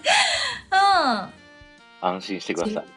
はい。そうです。皆さん安心して自分がすべきことが見えていてやらなきゃって思ったら何か、人が何かされても気にする余裕なんてないんですよね。相手してる。そうですね。うん。すべきこととか、まあ自分、すべきことをやってる人ってこう自分を満たしてたりとかね。できてる人だと思うので、そう、なんか余計なわけわかんない人が何か言ってきても、なんか、ん？みたいな、よくわかんないみたいな感じになるって。あ私とかそうなんですよ。なんか僕もなんか、うん、うんそういう考えの人もいるんだ。へえ、大変そうだね、つって。楽しそうみたいな、なんかよくわかんないけど、なんか、そう、こういう私の態度がまたさらに相手をイラつかせるっていうのがあるんですムカつかせるんだろうな。そう、全然あの、ひ響かないので、私には。うんうんうんうん。はい。ユーマ、そう、さ、ささ、うん。ユーマ勝手に刺さってて。うん。あの、会社の後輩とかも結構、あの、うんなんですか、社、営業って、外からスポンサーやりたい要望もらって、それを社内に、こうんう、調整をしなきゃいけないときに、あの、うんいる、ずっと考えて、あ、これ言われたらどうしよう、言われたらどうしようって、すごい悩んだりすることが結構あって、後輩に。いやそれ出して、言われてから考えればっていつも言うんですよね。うんうんうんうん、そういうことです、そういうことです。うん。そういうう悩ん、悩んじゃうって結構すごいいっぱいあると思うんですけど、そうね。みんなさ、悩み、悩みがちだよね。みんなの悩み、コメントにください。いや、私ほら、わかんないんだよね。なんか、悩まないからさ、みんながどんなことで悩んでんだろう、みたいな。うんうんうんうんうん。いそうそうそう。や、わかるよ、僕は。悩む側の気持ちも。なんだかろうね、悩、うん。そう、な上司に話しかけなきゃいけないのに、上司が忙しそうにしてて、なかなか話しかけるタイミングがわからないみたいなので、1時間ぐらい、あの、うん右往左往してる新人の子とかいたりするんだけど、まず話しかけて、忙しかったら忙しいって言うから、うん。話しかければいいじゃんっていう、その、うん。は、そうそうあの、思ったりする。そう、それはでもそうなんか経験して、そうだって分かったから言えるから、うん、うん、またうん。違うんですけどね。そう、だからそれを話しかけたことがない人は怖いよね。うんうんうん。そう、やったことないから怖いんだよね。うんうんうんうん。ううんん。そうそうそうそうそうそう。うん。忙しいのに話しかけんなって言われます？言われないっすね。うん。わかんない。私会社員じゃないからね。うんわかんないけど。そそんな人、相当余裕ないよね。うん。えその人が、あ、余裕ないんだな、この人って思っちゃう。うん。そんな。上司の人でも。そんなうん。なんか、まあ、いるの、いるんですかね。どう、どうなのそうだ、忙しかったら、そう、後でもいいとか、ちょっと待っててとかって、向こうが言うから、向こうにそう5分ボールを渡せばいいんですよ。そうそう、バトン、バトンをっていうか、一応、忙しいかどうかは、こ、なんだろうな、ま、旗から見てこの人忙しそうだなって思ってるっていうのは、なんか自分をエスパーだと思ってるっていう感じなんですよ。なんか、うん聞いてもないのに、分かったふりしちゃってるっていうのは、え、結構エゴだなっていうふうに思っていて、うんだか、ら、あの、き、とりあえず聞いて、今は本当に忙しいってなったら、あ、私エスパーだったんだって思う。あ、私は正解だったんだって思えばいいし、あ、違ったらラッキー。ね、違ったら違ったらラッキーなわけじゃん。うんうんうんうん。だから、悪いことないですよね、聞いて。そうですね。うんうんうん。あ、こじらおさんも、こんにこちは。こちらさんいなかった。潜っていて、聞いてくれてました。ありがとうございます。ありがとうございます。そう。だから、あの、そう。うん。あの、自分、そう、あの、自分はエスパーだと思ってる人も結構多いなっていうのも、あの、うんうんうん思っていて。なんか、あの、私がこんなこと言ったら迷惑ですよねとか、なんかこんなことしたら、言ういや、頼んだら、あれですよねとか、いう人もいるけど、いや、聞いてみな みたいな。それ。上からするとそう逆にもっと言ってきてくんないって逆に心配になっちゃったりするんですよね、それって。そう、あなたはエスパーですかってなる。そう。何超にもエスパーでしたかじゃないんですけど、なんかその仕事頼んでて、あの、うんわかんないとこあったら聞いてねって言っても忙しそうって自分も仕事してるから、全然話しかけてこなくて、あれこの子、あの、全然言ってこないけど大丈夫かなみたいなのをこう見てて期限になっても言ってこなくて、どうしたのって言ったらうん実は全然できてませんでした。みたいなうんうんうんうんのが結構新人あるあるで。そうね。そのできないを言えないっていうのもね、あるあるですよね。うん。あの、能力がないと思われるのが怖い。それもやっぱり自分の保身なんですよね。自分が馬鹿にされたくないっていう前提で来ちゃってるんですよ。うんうんうんうん。でもみんなバカだからさ、諦めようん。うんう。うん。わかりませんってさ、一番最初にこう言われたときに、わけわかんなかったら、わけわかんないですって言った人の方が意外と仕事ができるっていうふうに思われるっていうね。そう、あの、助けてって言うとか、えっと、わからないって言うっていうのは別にバカってことではないので、うんあの、でもやっぱりそのバカにされたくないっていう潜在意識持ってる人もすごく多くて、でそれ持っちゃうと言え、言えないし聞けないんですよ。うんうんうんうん。そう。で、このバカブロックに関しては、あの、私、実はバカブロックすごい持ってるんですよ。バカブロック？はい。はい。バカブ、あの、私が持ってるブロックで最大のブロックってはバカブロックで、はい。はい。私あの、バ、バカだと思われたくないっていうブロックがすごいあるんですよ。はい。はい。はい。はい。そう。で、それを、やっぱ私もコーチつけてるので、まあ、コーチに、なん、なんでバカだと思われたくないんですかって、まあ、聞かれるんですよね。ほ掘り下げるために。うんうん、で、出てきたのが、なんか私、バカを、バカのことを社会悪だと思ってて、あの、あ。バカは迷惑みたいな。うんうん。なんかバカは人に迷惑をかけるから、私は絶対にバカになりたくないし、バカを見ると、あの、バカだから、あの、バカ迷惑だなって思っちゃうから、嫌なんですっていう、まあ話とかもしたときに、うんうんあ、、私あの、なんだろうな、バカは社会、なんだろうな、バカ、そう、だから私がバカになれん、バカじゃないっていう前前提というか、バカじゃないと思っちゃってるなっていうのをそこで気づいちゃったんですようんうんうんでもやっぱそれってすごい傲慢だなと。みんな正座してる。はい。あ、私のバカブロックの話皆さんにも刺さったなら嬉しいです。あの、そうですね、その、うん、バカ、私、そう、バカなんですけど、それを認められないんですよね。でもそれってやっぱす、私はその人をやっぱバカにしがち、なんでこんなこともできないんだろうとかやっぱ思っちゃうんですよね。であ。の、私、あの、人よりも、まあ、多少仕事ができちゃうタイプうんうで、んうんうんあの、仕事でも、他の人が3時間かかること45分で終わるんですよね。うんうんうん。で逆になんでこれ3時間かかるんだろうみたいな、ちょっとわからんみたいな感じなんですよね。だから、あの、みんなのことをやっぱこう見下してるというか、そういう節があるなって思うんですけど、でも、あの、稼ぐ、稼がないっていうのとかってね、あの、バカかバカじゃないかって関係ないんですよ、実は。うんうんうん。あの、私、この起業家界隈にいて長いのでわかるんですけど、私がすごいこの人バカって思ってる人が、まあ、月賞1500万とかね、そんなだったりするわけですよ。一人でうんね、うんうん。毎月そういう金額を稼いでる人とかいて、で、もう衝撃を受けたんですよ。なんで？うんみたいな。うんこの人何もしてないっていうか、私より頭悪いじゃんみたいな。うんうんうん。でも、だから頭がいいとか悪いとか関係ないの、だけど私はそのスキルがないと稼げないとか、うんえっと、能力が高くないと稼げないとかっていうのをすごいやっぱ前提として持っちゃってたんですよね。うんうんうんうん。だけど、そうじゃない人が目の前に、そう、そういう前提を持ってるから、そういう人が目の前にすごい現れてきちゃって、はい。で、あ、これはもうサレンダー案件だなっていうのをすごいね、サーレンダー。はい。そう、サレンダー、あの、降参案件ですね、降参はいはい。そう、だから、えっと、バカでもいい。バカでもバカじゃなくてもどっちでもいいっていう、えっと、前提を採用したい、採用す、私は今しようと頑張ってるところなんですよ。その、バカでも稼いで、稼げるし、バカじゃなくても稼げるけど、だから、スキルがないと稼げないとか、えっと、すごく、すごい人じゃないと稼げないっていうのは、うんそうそうそうそう、それ、そう、バカだと稼げないってことになっちゃうので、でもそうじゃない人もやっぱいちゃう。で、やっぱ自分もバカ、本当はバカなんですけど、それやっぱ認められないから、こう、私はまあある程度稼げてはいるけど、やっぱ突き抜けることができないのはやっぱそこなんだなっていう、そのバカブロックが大きすぎて、あの、突き抜けられないっていうのがあるなと。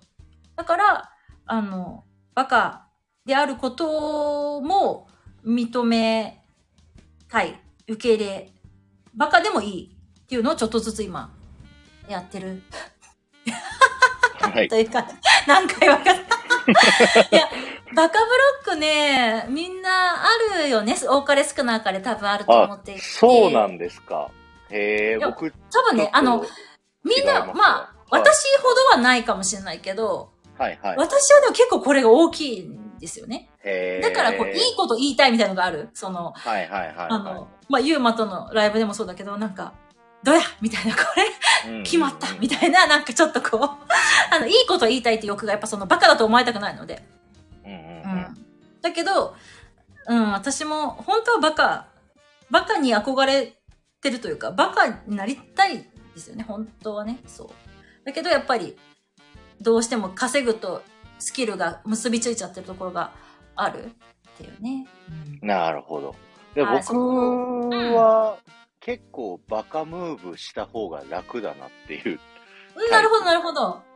で、うん。意外と、ああ、できません、わかりませんって言ってみんなに助けてもらうっていうのをうんうんうんうん。やるタイプですね。ヒロさん嫌いって言われましたけど。はい。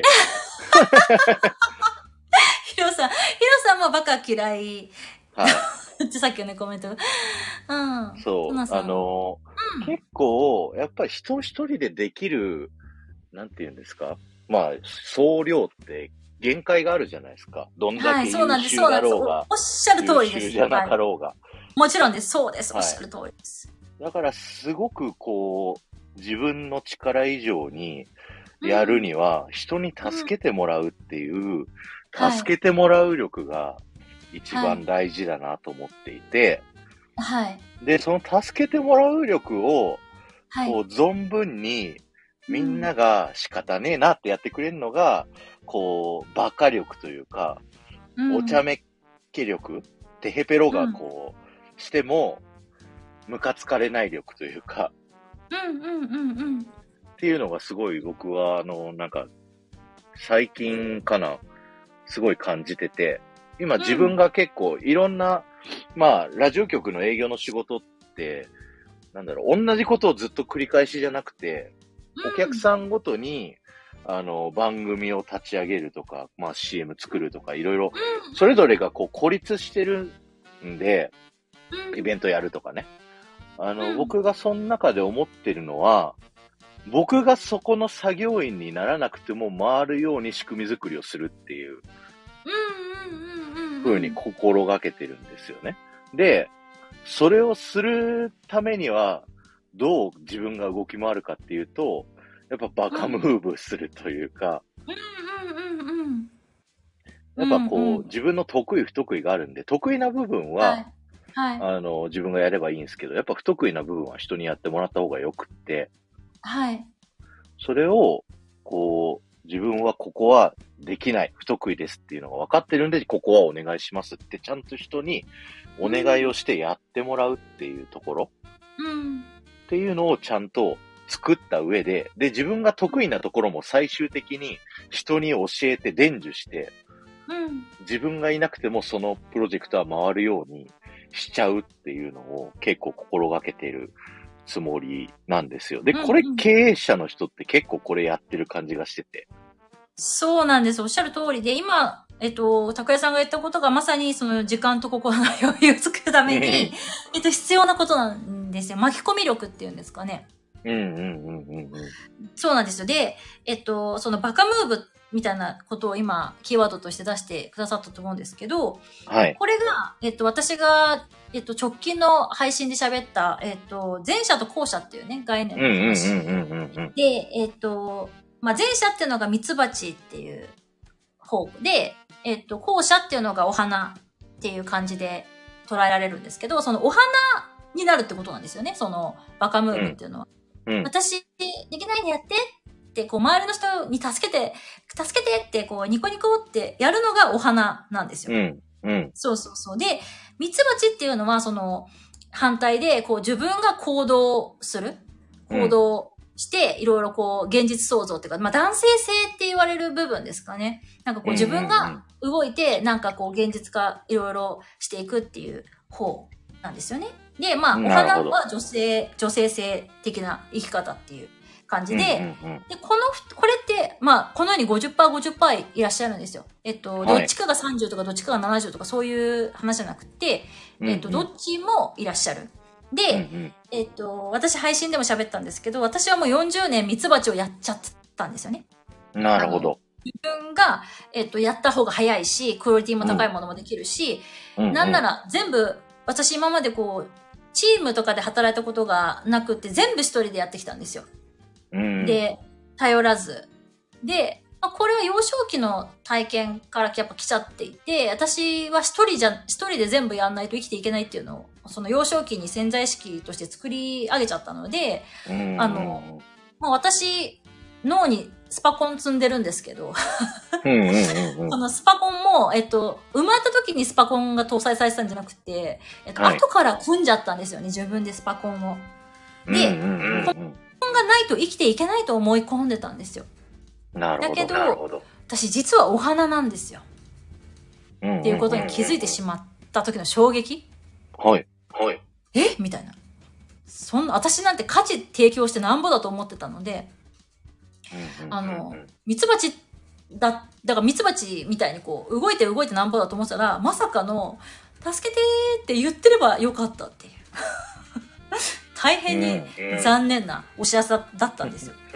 だからやっぱここが、やっぱバカブロックにもつながっていて、なんかお花ってバカだなって思ってたんですよ。失礼なんですけど。はいはい。本当に申し訳ないんですけどね。ただニコニコして、私はお花って言ってたら、みんなが助けてくれるとか、どういうことみたいな。やべえやつじゃん。すごい思ってた。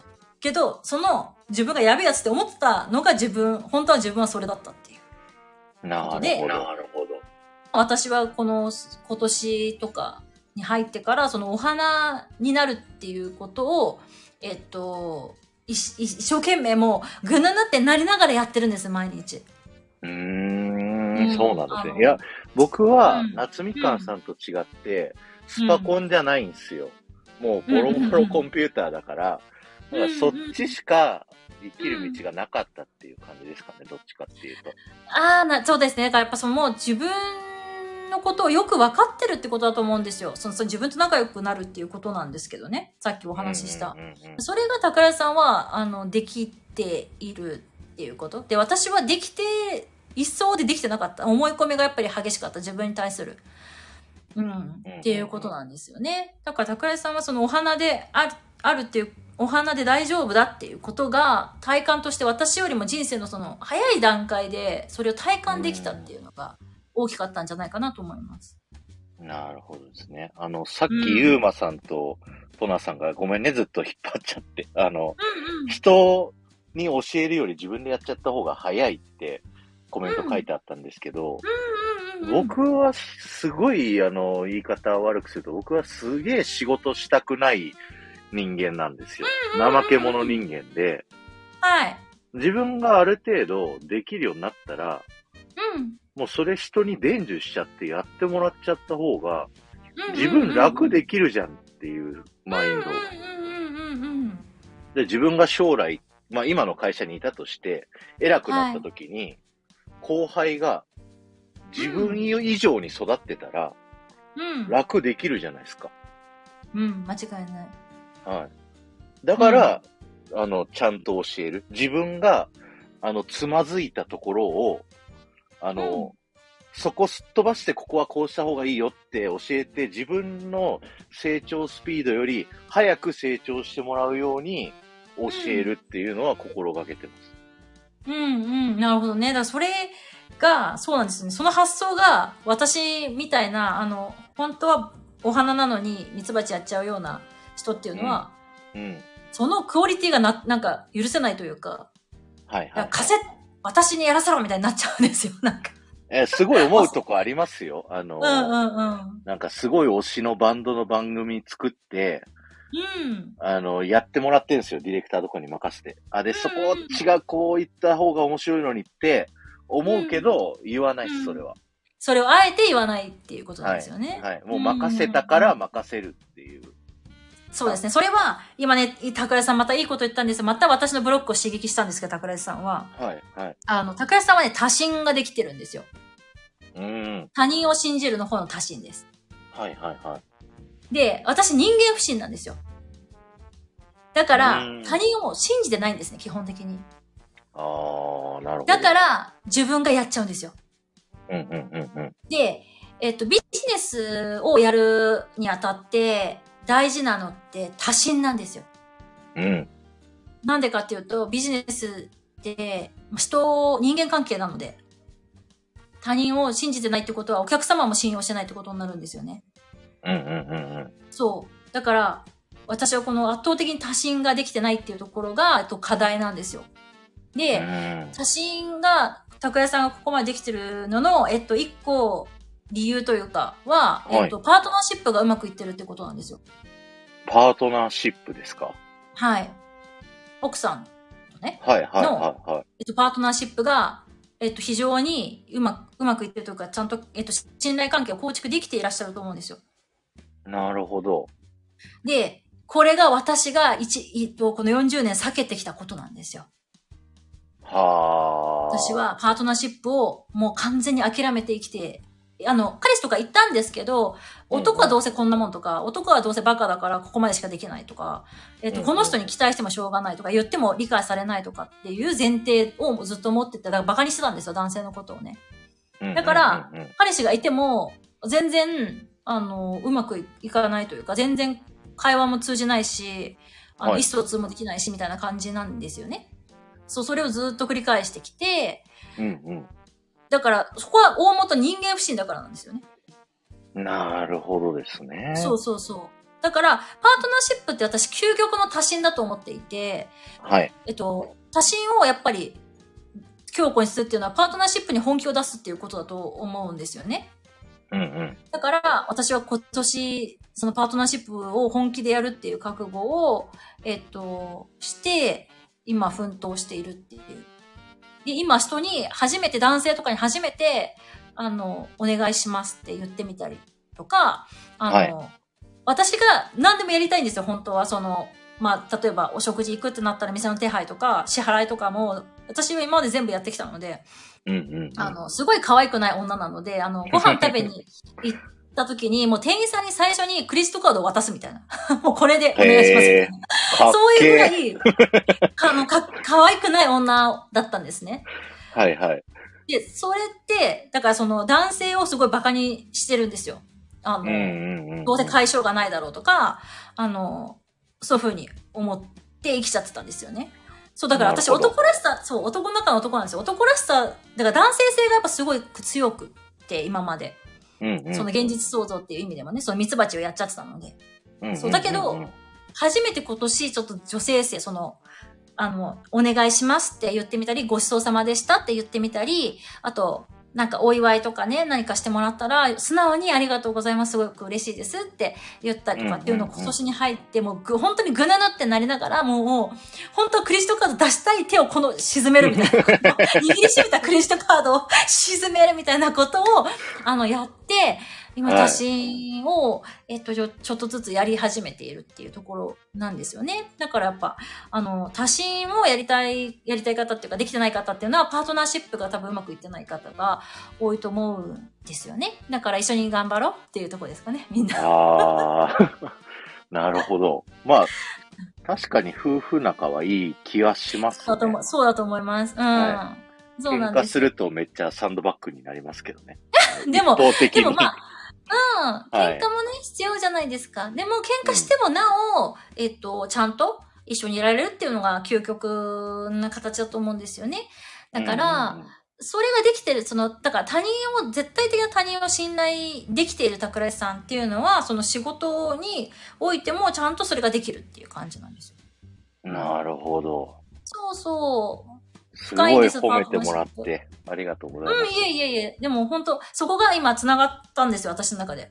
なるほど。はいはいはい。まあ、高井さんがそうやって周りにお願いできるっていうところは、やっぱそこ、やっぱ多心なんだなっていうのが今、高井さんのお話を聞いても確信したっていう感じです。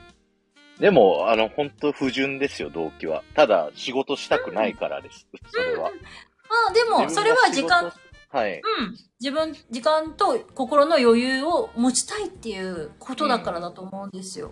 そうですね。うん。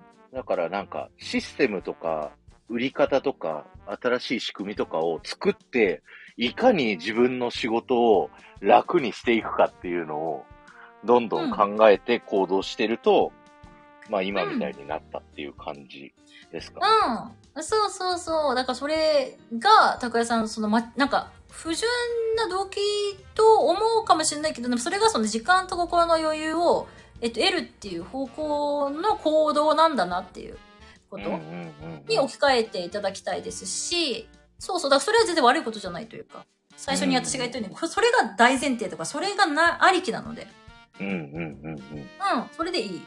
大丈夫。いやー、ありがたい。だなんか、そう、あとはもう、実行力だけですね。そのマインドは結構いろいろできてるうん。つもりなんで、あとは、そう、でも、そう、そこがやっぱ土台なんですよ。うんだから、土台がグラグラなのになんかプラスオンしようとするからみんなバーンって崩れちゃう。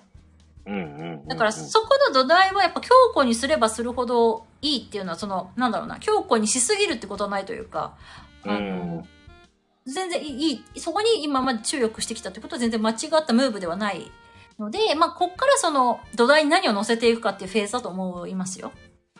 そうですね。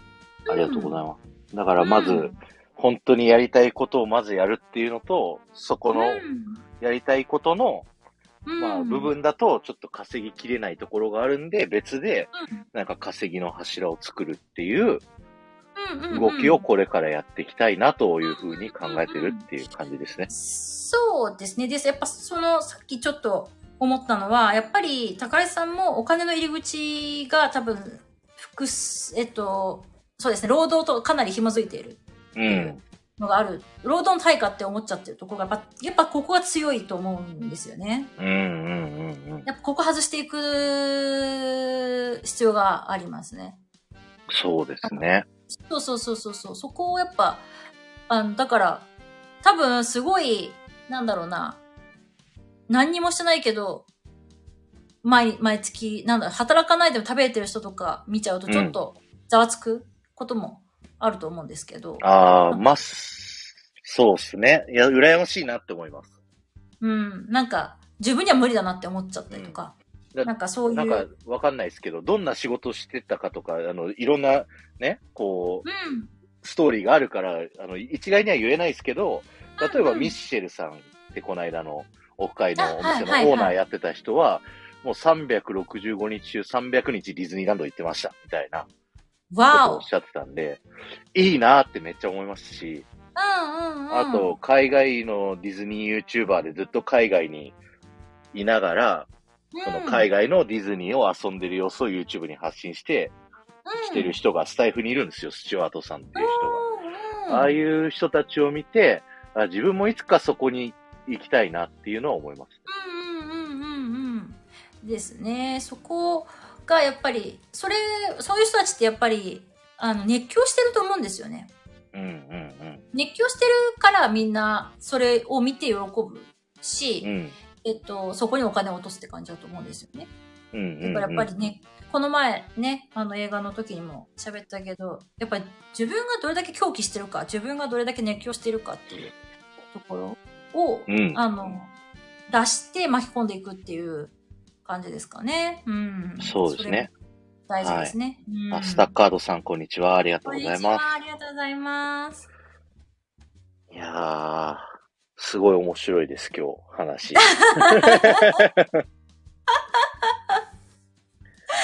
そいや、う。今日ね、結構、会社だと理解してくれない人多いんですよね。うーん、そう、まあ、会社員っていう、あの、世界で、やっぱそこのお作法みたいなのがあると思うんですよね。うん。うん。だから、やっぱそこの、ね、やっぱ人、自分の人生を変えるっていうのは、自分の付き合ってる人間関係を変える必要があるんですよね。だから同じ人に囲まれてって、なかなか新しいことってできないというか、だと思うので、付き合う人を変えるっていう、まずはその、まあ、今ね、会社員の方、聞いてる方多いかと思うんですけど、やっぱその、触れ合う人たちを変えるっていうね、周りの5人の平均なので自分っていうのは基本的に、あの、周囲の人をまず変えるっていう感じですね。で、まあ、私本にも書いたんですけど、私は人間関係を結構変えるのにお金を使うタイプなんですよね。うんうんうん。あの、先行で使っちゃう、その、どういういいことがあるかわかんないけど、とりあえず、あの、その、なんだろうな、普通にやったら10年かかるようなことを、お金を使えば、なんか時短できるっていうふうに思っていて、確かに。だから、すごいまとまった人に一度に会うとかって、普通に生きてたらなかなか難しいので、あの、その時間をショートカットするためにお金を使う。うんうんうん、そうだから、あ、その、あの、お金の使い方が皆さん下手くそっていうのも 気になっています。うん自己投資です。自分に対する投資。投資、そう、まあ自己投資もそうだし、えっと、そうです。人脈への投資っていう、あとはまあファストパスとか、ね、そういうのもなんか有料のやつとかもあると思うんですけど、ああいう感覚です、私の中でお金を使うっていうのは。うん。あの、普通に正攻法で言ったら時間かかることをショートカットするっていう。うん。うんうん。確かに。結構人脈だ、人脈だ言ってる人もいたりしますけど、なんか僕もそういうの、なんか大事だなと思って、その経営者の勉強会行ってる時は月に1万自腹で払ってましたからね。うんまあ、それぐらいでいけるんだ。だったら安いもんですけど、いや、安いもんですよ。うん。うんそこでねそうそうあの、ま、毎週、いろんな経営者の人に何十人と会えるっていうね。そううん。そう。で、やっぱりそれ、それが払える人が来るわけじゃないですか。うん。だから、私は結構高額セミナーに行くっていうのは、それが払える株、か、か、なんちゃら所得。なんか余計な所得が。可処分所得。そうそうそう、ごめんなさい。はい。日本語は、日本語は弱い。そう、あの、可処分所得があるっていうことなんですよ。だから、うんうんうん私はそういう人に囲まれたいっていう。だから自分、成功してる自分だったらどういう人脈をあるかな。だから、その設定で考えるんですよね。私は物事すべて。だから、うんうんうんそういうところにも、えっと、惜しげなく行く投資、投資っていうか、えっと、使っ、お金使ってどんどん行くっていうのうんをやるっていう。で、実際やっぱりもう1年前とかと比較して、今、周りにいる人って全然違う、その遊んだりする人っていうのは全然違くて、うんうんそう。なので、それ、そう、や本当に、だからお金のつ、そのお金使うの苦手な人は、あの、一回ちょっとビビりながらなんか、使ってほしいなって思います。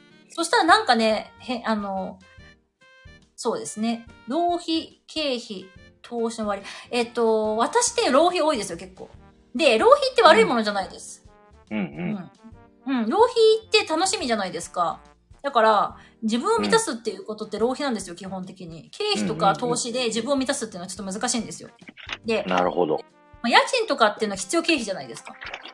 だから、これ払って自分を満たせるっていうのはむずい。あの、なんかこう、自分をそう、あの、と仲良くなるっていうのはむずいので、あの、浪費させてあげてくださいね。みんななんか、浪費は悪だと思ってる方も多いと思うんですけど、浪費させてあげてください。で、お金貯めちゃう人っていうのは、お金なくなる前提で生きてるので、えっと、お金なくなりますよ。はい。なので、バンバン使いましょう。私はお金はなくならない前提で生きてますので、バンバン使えるっていう感じです。うん。僕も、なんかなんだろうな、浪費は経験に使いたいなと思いますね。なんか、行動、うん旅行。そうですね。うん。そうそうそう。経験させてあげる自分に、だから、経験させてあげるっていう感じです、それを。うん。うちの奥さんはあの服とかめっちゃ買うの好きなんですけど、うん。すごい頻繁に買うんで安い服をいっぱい買っちゃうんですけど、ああ、なるほど。僕のマインド的には、その、それを貯めて、なんか今まで買ったことない高いブランドの服買うとか、別の旅行行くとか、なんか、かそういうのをやれると、もっとなんか人生観が変わっていくんじゃないかなっていうのはうん。思ったりします。ね。うんあ。そうそうそう。うんそうですね。あの、安いものを買っちゃうっていうのはもう、あの、まあ、お金なくなる前提の多分マインドなんですよね。なんかこう、あの、高いものを買うと損、損じゃないけど。あうんうんそうそう、ウーバーイーツ。あ、ウーバーイーツも、あいい、あの、いいと思いますよ。その時自分が喜んでる時短。うん、はい時。短だし、それで自分が喜んでんだったらいいんだけど、これ私またウーバー頼んじゃったって責めちゃうと、えっと、お金なくなります。それはお金とな、えっと、仲が悪くなる使い方になっちゃうので、もうどういう前提でやっぱ使うのかっていうところを書き換えてあげたらいいと思いますね。スタバ行きまくってます。うん、スタバ行って、えっと、喜んでるんですよね、ヒロさんはね。うん。うん。だったらもういっぱい行ったらいいよ。うん。うんうんうん。そうそうそうそう。うん。です。あとなんか皆さんに言いたいことで言うと、なんか職場と、あ、こちらさんありがとうございます。ありがとうございま松越さん。ありがとうございます。わーい。これはと、うん。小沢さん、あの、私がパワー送っとくから。怪しい。怪怪しい。投資か浪費か。それは僕がぼどんだけ後から返せるか次第ですね。はい。なんか、あの、会社と家をうん往復しちゃう人って結構いっぱいいると思って、で僕それはなんか、それと別でもう一箇所、なんか、趣味でもいいし、何でもいいから別の人たちと会える環境を作るっていうのが大事だと思ってるんですよね。うんうんうんうん。だまあ、スタイフやってる皆さんは、スタイフっていう、その会社と自宅以外のコミュニティがもう一個あるっていうのがあるんで、うん。すごくいいことだなって僕思います。あの、この間オフ会だって、スタイフやってなかったら、ね、出会う人じゃない人たちとこう出会ってるわけですし、うんうんうんうんうんこれすごいいいなと思って。で、これを踏まえて、この経験を踏まえて、もう一個じゃあ、お金払わなきゃできない経験をするところ、そういう人たちが集まるところに行ってみるっていうのが、うん。その、一個自分の人生のプラスになると思ってやってみたらいいんじゃないかなって思います。うんうんうんうんうんうん誰かのオンラインサロン入るとかね。うん。うん、そうそう。あの、それも、あの、いきなり大きく出なくていいというか、月にうん1000円とかそういうところからでもいいと思うんですよね。あの、うんうんうんうん月数千円のところから。で、オンラインサロンって1ヶ月とかでやめる、やめてもいいじゃないですか。なんか、うんやってみて合わなかったってなったら出てけばいいだけなので、うんずっとそこにいなきゃいけないわけじゃないから、うんあの、そういうところでももちろんいいし、あとは、その桜井さんが今持ち出してくれ、またね、いいこと持ち出してくれたんだけど、その人間関係の深さっていう、あの、うんうんうん深度の部分の話なんですけど、私本にも書いたんですけど、やっぱ人間関係は薄く広く持つべきだなっていうふうに思っているんですよね。あの、うんうんうん深く狭いっていうのは結構危険、危険というか、あの、そうですね。その、亡くなった時にダメージがでかすぎる。うんのでうんうんうんやっぱり広く、いろんなとこ、あ、広く浅くいろんなところにコミュニティがあるっていうことが自由につながるなっていうふうに思うんですよね。うんうんなんか、浅いからいてもいいしいなくてもいいというか、あの、そこまで深くコミットしなくてもいいというか。で、まあ、コミットするコミュニティがあってもいいんだけど、全部に深く、あの、しなくても、しても、だから、その、ここは深くいく、ここは浅くいくってこう、あの、まんべん、なんだろう、全部まんべんなくしなくていいっていう感じ？うんそれを、うんうんあの、やるといいんじゃないかなと思っていて、ヒロさんは薄く狭い。うん。ヒロさんね、薄いままでいいから、ちょっと広げたらいいと思いますよ。うん。うん深くしなくていいよ。うん。深くしてもいいけどね。どっちでもいいんだけど、薄いことは悪くないですよ。ただ、薄くて狭いは、深くて狭いと同じぐらいリスクが高いと思う。あと、多分、うんヒロさんも、えっと、私と同じで、パートナーシップ逃げてるんじゃないかなっていうところがちょっとあるので、ヒロさん頑張ろう。頑張ってください。はい。そうそうそうそう。ゆうまさんがいることの価値、おかげでた、オフ会楽しかったで。うん。やだー、チトさん優しさ泣いちゃう。うん。そうそう、こんなね、ジタさん優しい。そう。あのーうんそう。だから、まあ、スタイフも、まあ、スタイフも広く、あの、浅くしてもいいし、深くもできるし、あのね、うんうんどんどん絡みたい人には絡んでってもいいし、それも自由に選べるっていうところがいい。そうですね。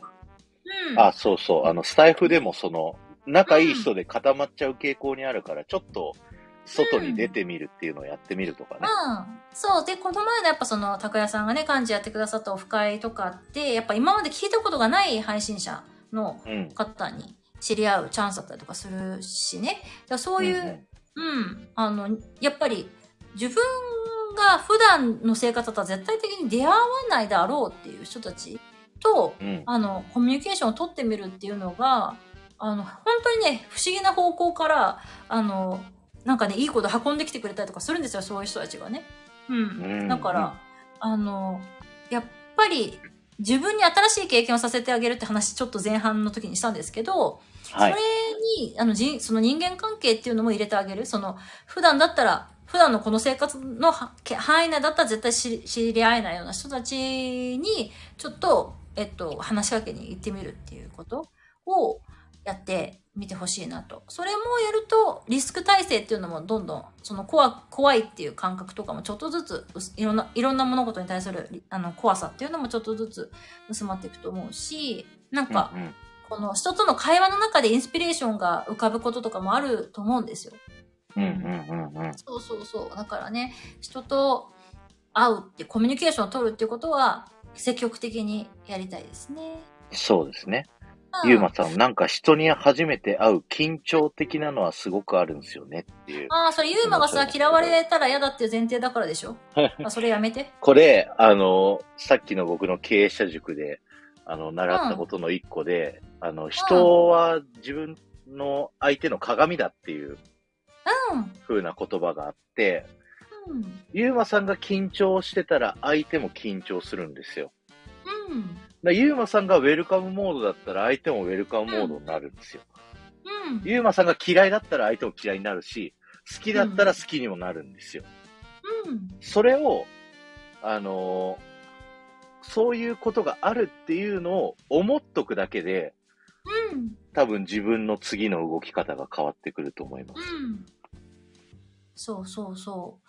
その、そう、だ嫌われる前提とかでね、やると嫌われちゃうから、あの、うんそう、自分が目の前の人に対して、私はあなたのこと知りたいんですよっていう態度で、あの、うん行けば、向こうもそういう風に接してくれるっていううんことです。うんうんうんそうそうそうそう。いいじゃん。うん好き、自分が先に好きって思っとけばうんいいのよ。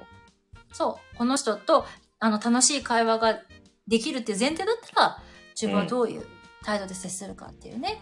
そう、うん不安ドキドキではなく何かあるかもっていうワクワク。そうそうそう。その、不安、そうそうそう、不安に対す方向のドキドキっていうのは、またう、ん。さっきのね、話にちょっと戻るけど、この、やったこと、な、起きてもないことに対して、こうなったらどうしようって思ってるっていうことだから、それも無駄、無駄、無駄ムーブなわけよ。その無駄な動き無駄ムーブ。はい。そうそう。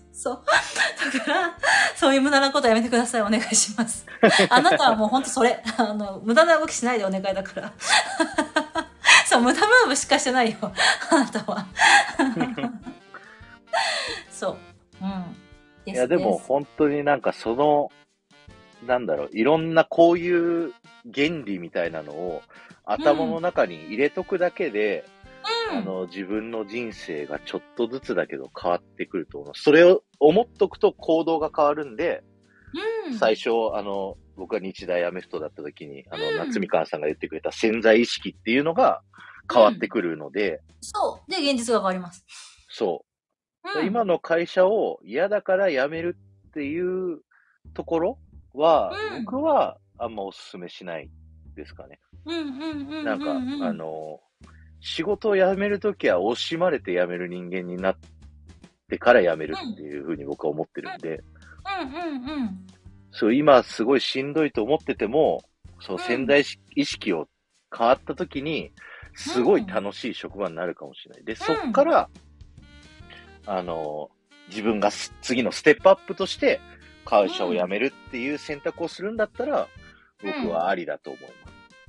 うんうんうんうん。めちゃくちゃね、逃げて辞めた後輩がいて、うん。それがすごい心残りなんですけど、うん。何回もね、うんこの話をしてあげたんですけど、まあ、あの、どんだけ人から言われても、うん。む変えられないんですよ。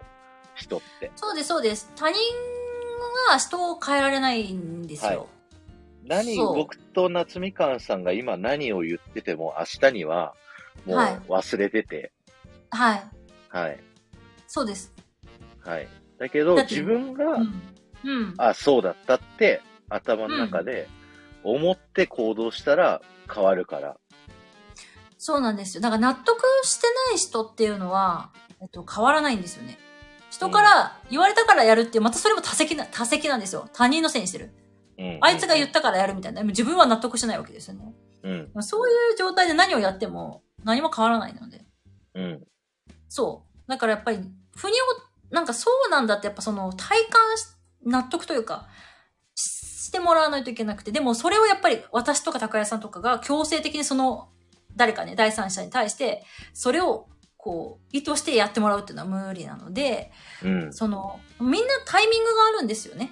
うん、結構この私と高谷さんの話を聞いて、あの、準備が整った人は動き出す人もいるかもしれないけど、準備ができてない人っていうのは、あの、もうそのまんま、今日のライブも楽しかったなで終わるというか、それでもいいんですよ。うん。はい。だけど、そう、みんなみんなタイミングがあるとは思っていて、うん。うんだから今じゃなくてもいい。その今、今日話したことを頭の片隅にね、置いといていただくだけでも、いざっていう時にそれが出てくる、その、今日話したことがポコッと思い出されるかもしれないので、うんうんうん。新しい概念、こういうこと言ってたなっていうのをとりあえず、あの、ポコッとね、頭の片片隅に入れといていただけるといいんじゃないかなと思います。いやそうですね。うんいや、そうすると、すごい人生がね、楽になるし、楽しくなるよ、本当に。そうですね。めちゃくちゃしんどかったもん、大学生まで僕。うん、うん、ね、さっきお話聞いた限りだとうん本当に、いやー、命あやめちゃいかねないというか、うんぐらいのうんうんね、感じだったと思うけどね。うん。そうですね。うんうんうん。だけど、その、設定自体を変えた。変えたら、そう、そうやって行動が変わって、そしたら現実が変わったっていうのを桜井さんが今ね、あの実体験としてシェアしてくれてすごく貴重なね、お話だったんですけど、うん。そうそう。っていうねい。やそれをちゃんと夏みかんさんがすごい言語化して、こう、科学的になんか、証明されてる言葉通りに、あの、言葉にしてくれたんで、すごく今日は有益な配信だったんじゃないかなと思いますよ、本当に。そうですね。それをやっぱりこう、自分の体感としてはこれが本当だって分かってるんだけど、それを相手に伝えるのが難しいじゃないですか。難しい。はい。あの、あそれはあんただからでしょっていうふうに言われちゃうので。言われる。そう。私もそういう体験しかしてないというか、それあん、夏みかんだからできてるんですよねっていうふうにやっぱ言われちゃうので、うんうんうんうん。それをやっぱり相手、私はその、まあ、コーチングなりコンサルなりっていう仕事をしているので、それをやっぱり汎用化しなきゃいけないというか、みんなもできるんだよっていう感じにしなきゃいけないので、そのやっぱ言語化っていうところをすごく、あの、この、そうですね、本を書いた時から今まで、うんとかこの2年間っていうとすごい、それに集中してきたっていう感じなんですよね。そう。だからなるべく、そう、あの、私、そう、今日ね、ここで聞いてくださってる人は、この、私だからできるとか、高井さんだからできたんでしょっていう風に、うんな見方ではなくて、あの、ぜひ自分事としてね、自分だったら、じゃあ、この今の現実、不都合な現実は、どうしたったら変わるんだろうなっていうのをね、ちょっとでもいいから考えるきっかけになったらいいんじゃないかなと思います。うん。そう、僕もまだまだね、あの、変わりたいなと思っているところがいっぱいあるんで、いや、夏私もですよ。見習って頑張っていうんきたいと思いますよ、本当に。いやいやいや、私は、まあ、まあ、だから私は背中を見せる、見せたいのでね、うんあの、私も今でも毎日のようにバンジージャンプ飛んで、さっきも言った通り今はパートナーシップっていうところにすごく、うん、うん。あの、頑張っていて、本当にもう気絶しそうになりながら、クレジットカードをそうそう、クリストカードをこうぐぬぬってあの、そうそうそうそう、出しちゃダメだっつって。そうそう。でだからお会計になった時も、もうごちそうさまですってちゃんと言ううんっていうの、本当に気持ち悪いよ。本当に嫌だ。けど、あの、うんやってるし、あの、そう、頼るっていうことをね、あとはお願いしますって言ってみたりとか、まあそれは、なんだろうな、仕事関係の人とかもそうだけどね。うんうんうん、そういうの、まあ、そのさ、私が今バンジーやってることは、多分、みんな、ここ聞いてる人にとってはバンジーじゃないと思うんですよ。夏みかんなんでそんなことで死にそうになってるのか多分分かんなかったりとかする。あそう、だからみんな違うブロック持ってるんですよね。ううんうんん。うんだから、自分のブロックはなんか夏みかんさんに比べたら、なんか小さいとかそういうのないというか、あーの、みんな違うから、あの、みんなでバンジーしていこう。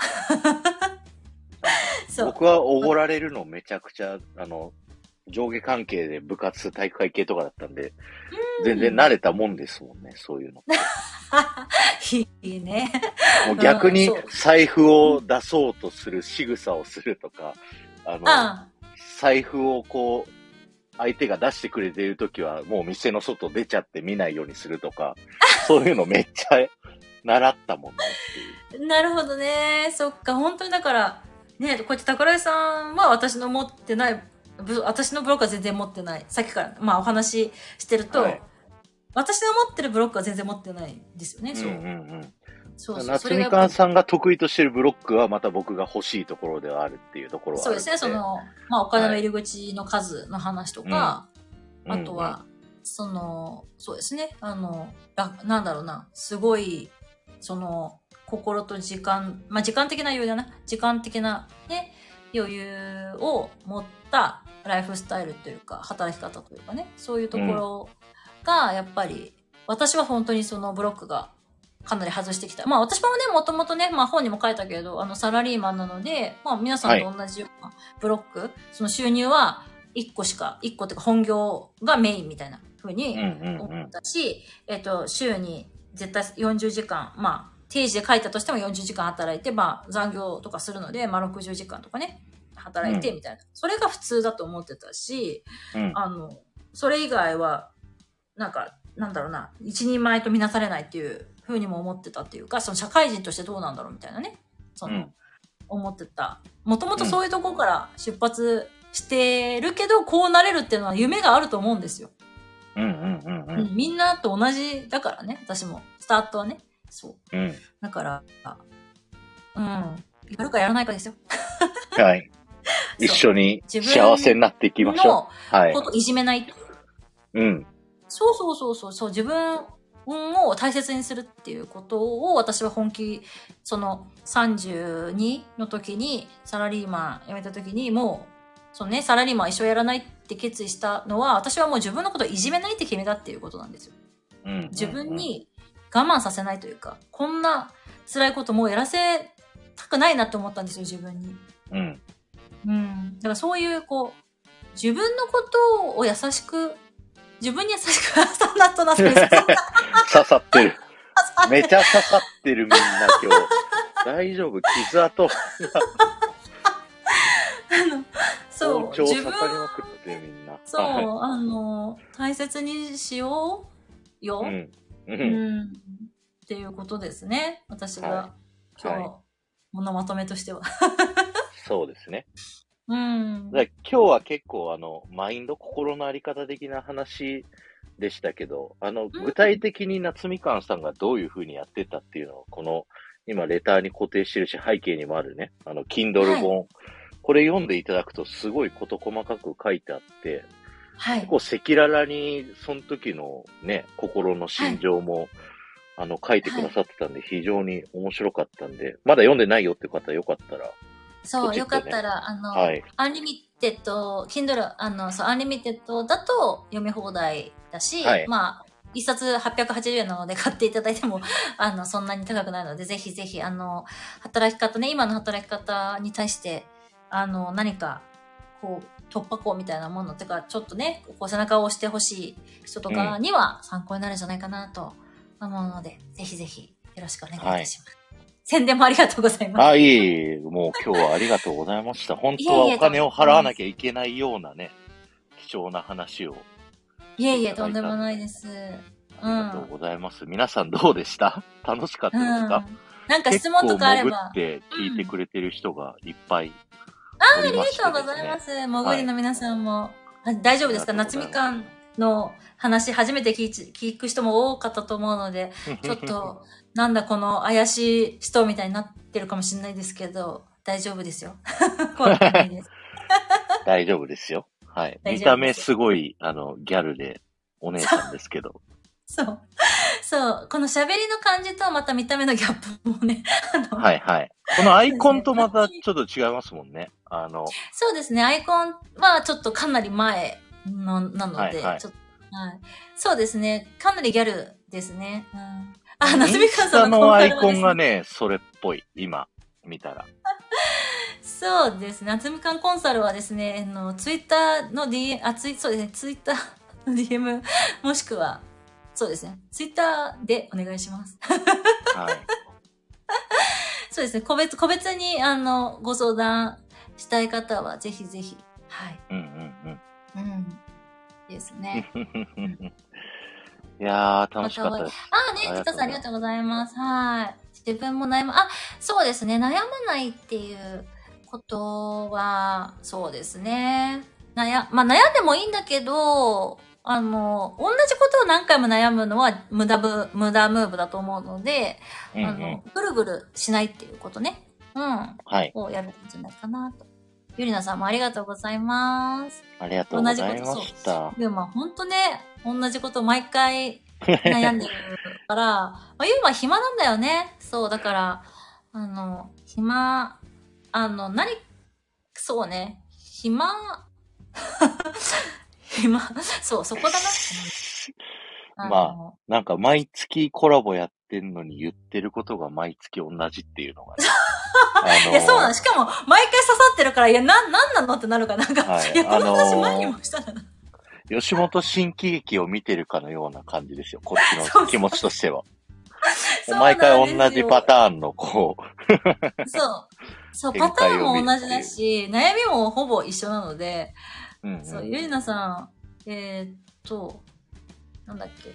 えーっと、私も、あ、私も暇な、そう、あ、うーん、暇でもいいんですけどね。あの、私も暇なんであれなんですけど、あの、うん、悩むっていうのは、い、ちょっと、うん、繰り返しはしない方がいいかなと思いますね。うん。うんうんうんうんうん。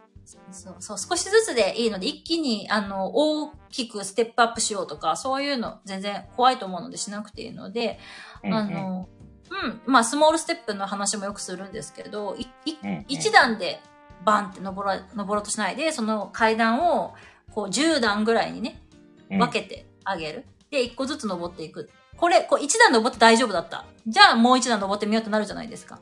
だから、そうですね。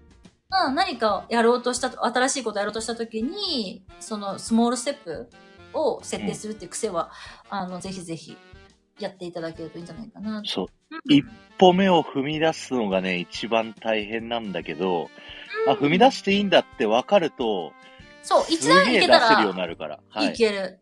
うん。そう。で、それがさっき言ったコンビニで買ったことないおにぎり買うでもいいんですよ。うん。そう。そこ、そういうことからでいいよ、全然う。ん。うん。そう、分かってる。うん、悩むのって結構エンターテインメントだったりもしちゃうので、なんか楽しくなっちゃうんですよね、多分ね。なんかちょっと。悩んでる私、かっこいいそう。そうそうそう。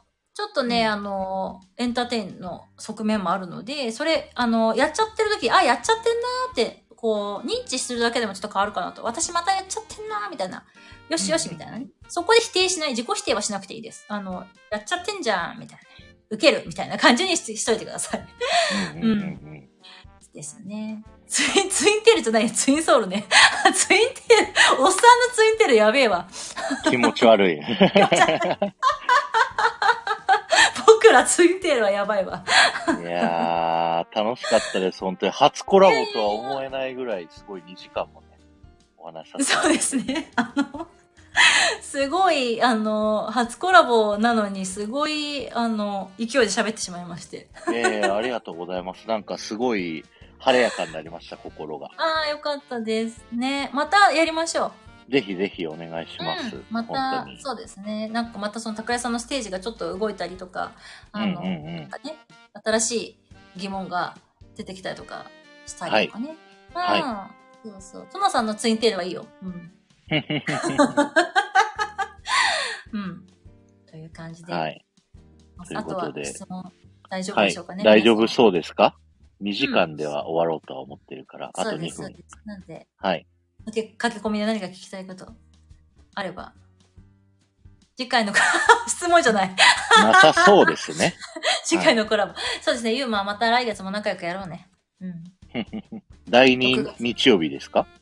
第2土曜日あ第二土曜日かは、うん、して、そうですね、毎月、えっと、こうまた宣伝なんですけども、ユーマとね、えっと、はい二人で、毎月第2土曜日の夕方5時から、えっと、映画評論ライブもね、やっておりまして、1年何ヶ月かもやってるんですけどね、ここでもう、んうん。あの、いろんなお話を、まあ、映画の話もしたりしなかったりしております。映画半分、人生観半分って感じですね。そうそうそう。まあ、そういう、また今日お話ししたようなことも半分っていう感じでやってますので、お時間ある方ね、ぜひぜひまた遊びに来てください。ゆうまちゃん。ゆうまさん。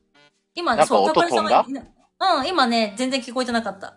あ、一瞬なんか電波で飛んじゃったみたい。うんうんはい。じゃあ、改めてありがとうございました、うん。ありがとうございました、桜井さん。楽しかったです。あはーい。皆さんもありがとうございました。りがとうございました。皆さん、トナさんも、ゆりなさんも、ゆうまもありがとう。テタさんもありがとう。皆さん、ゆえんさん。はい。ありがとうございました。あひろさんもありがとうね。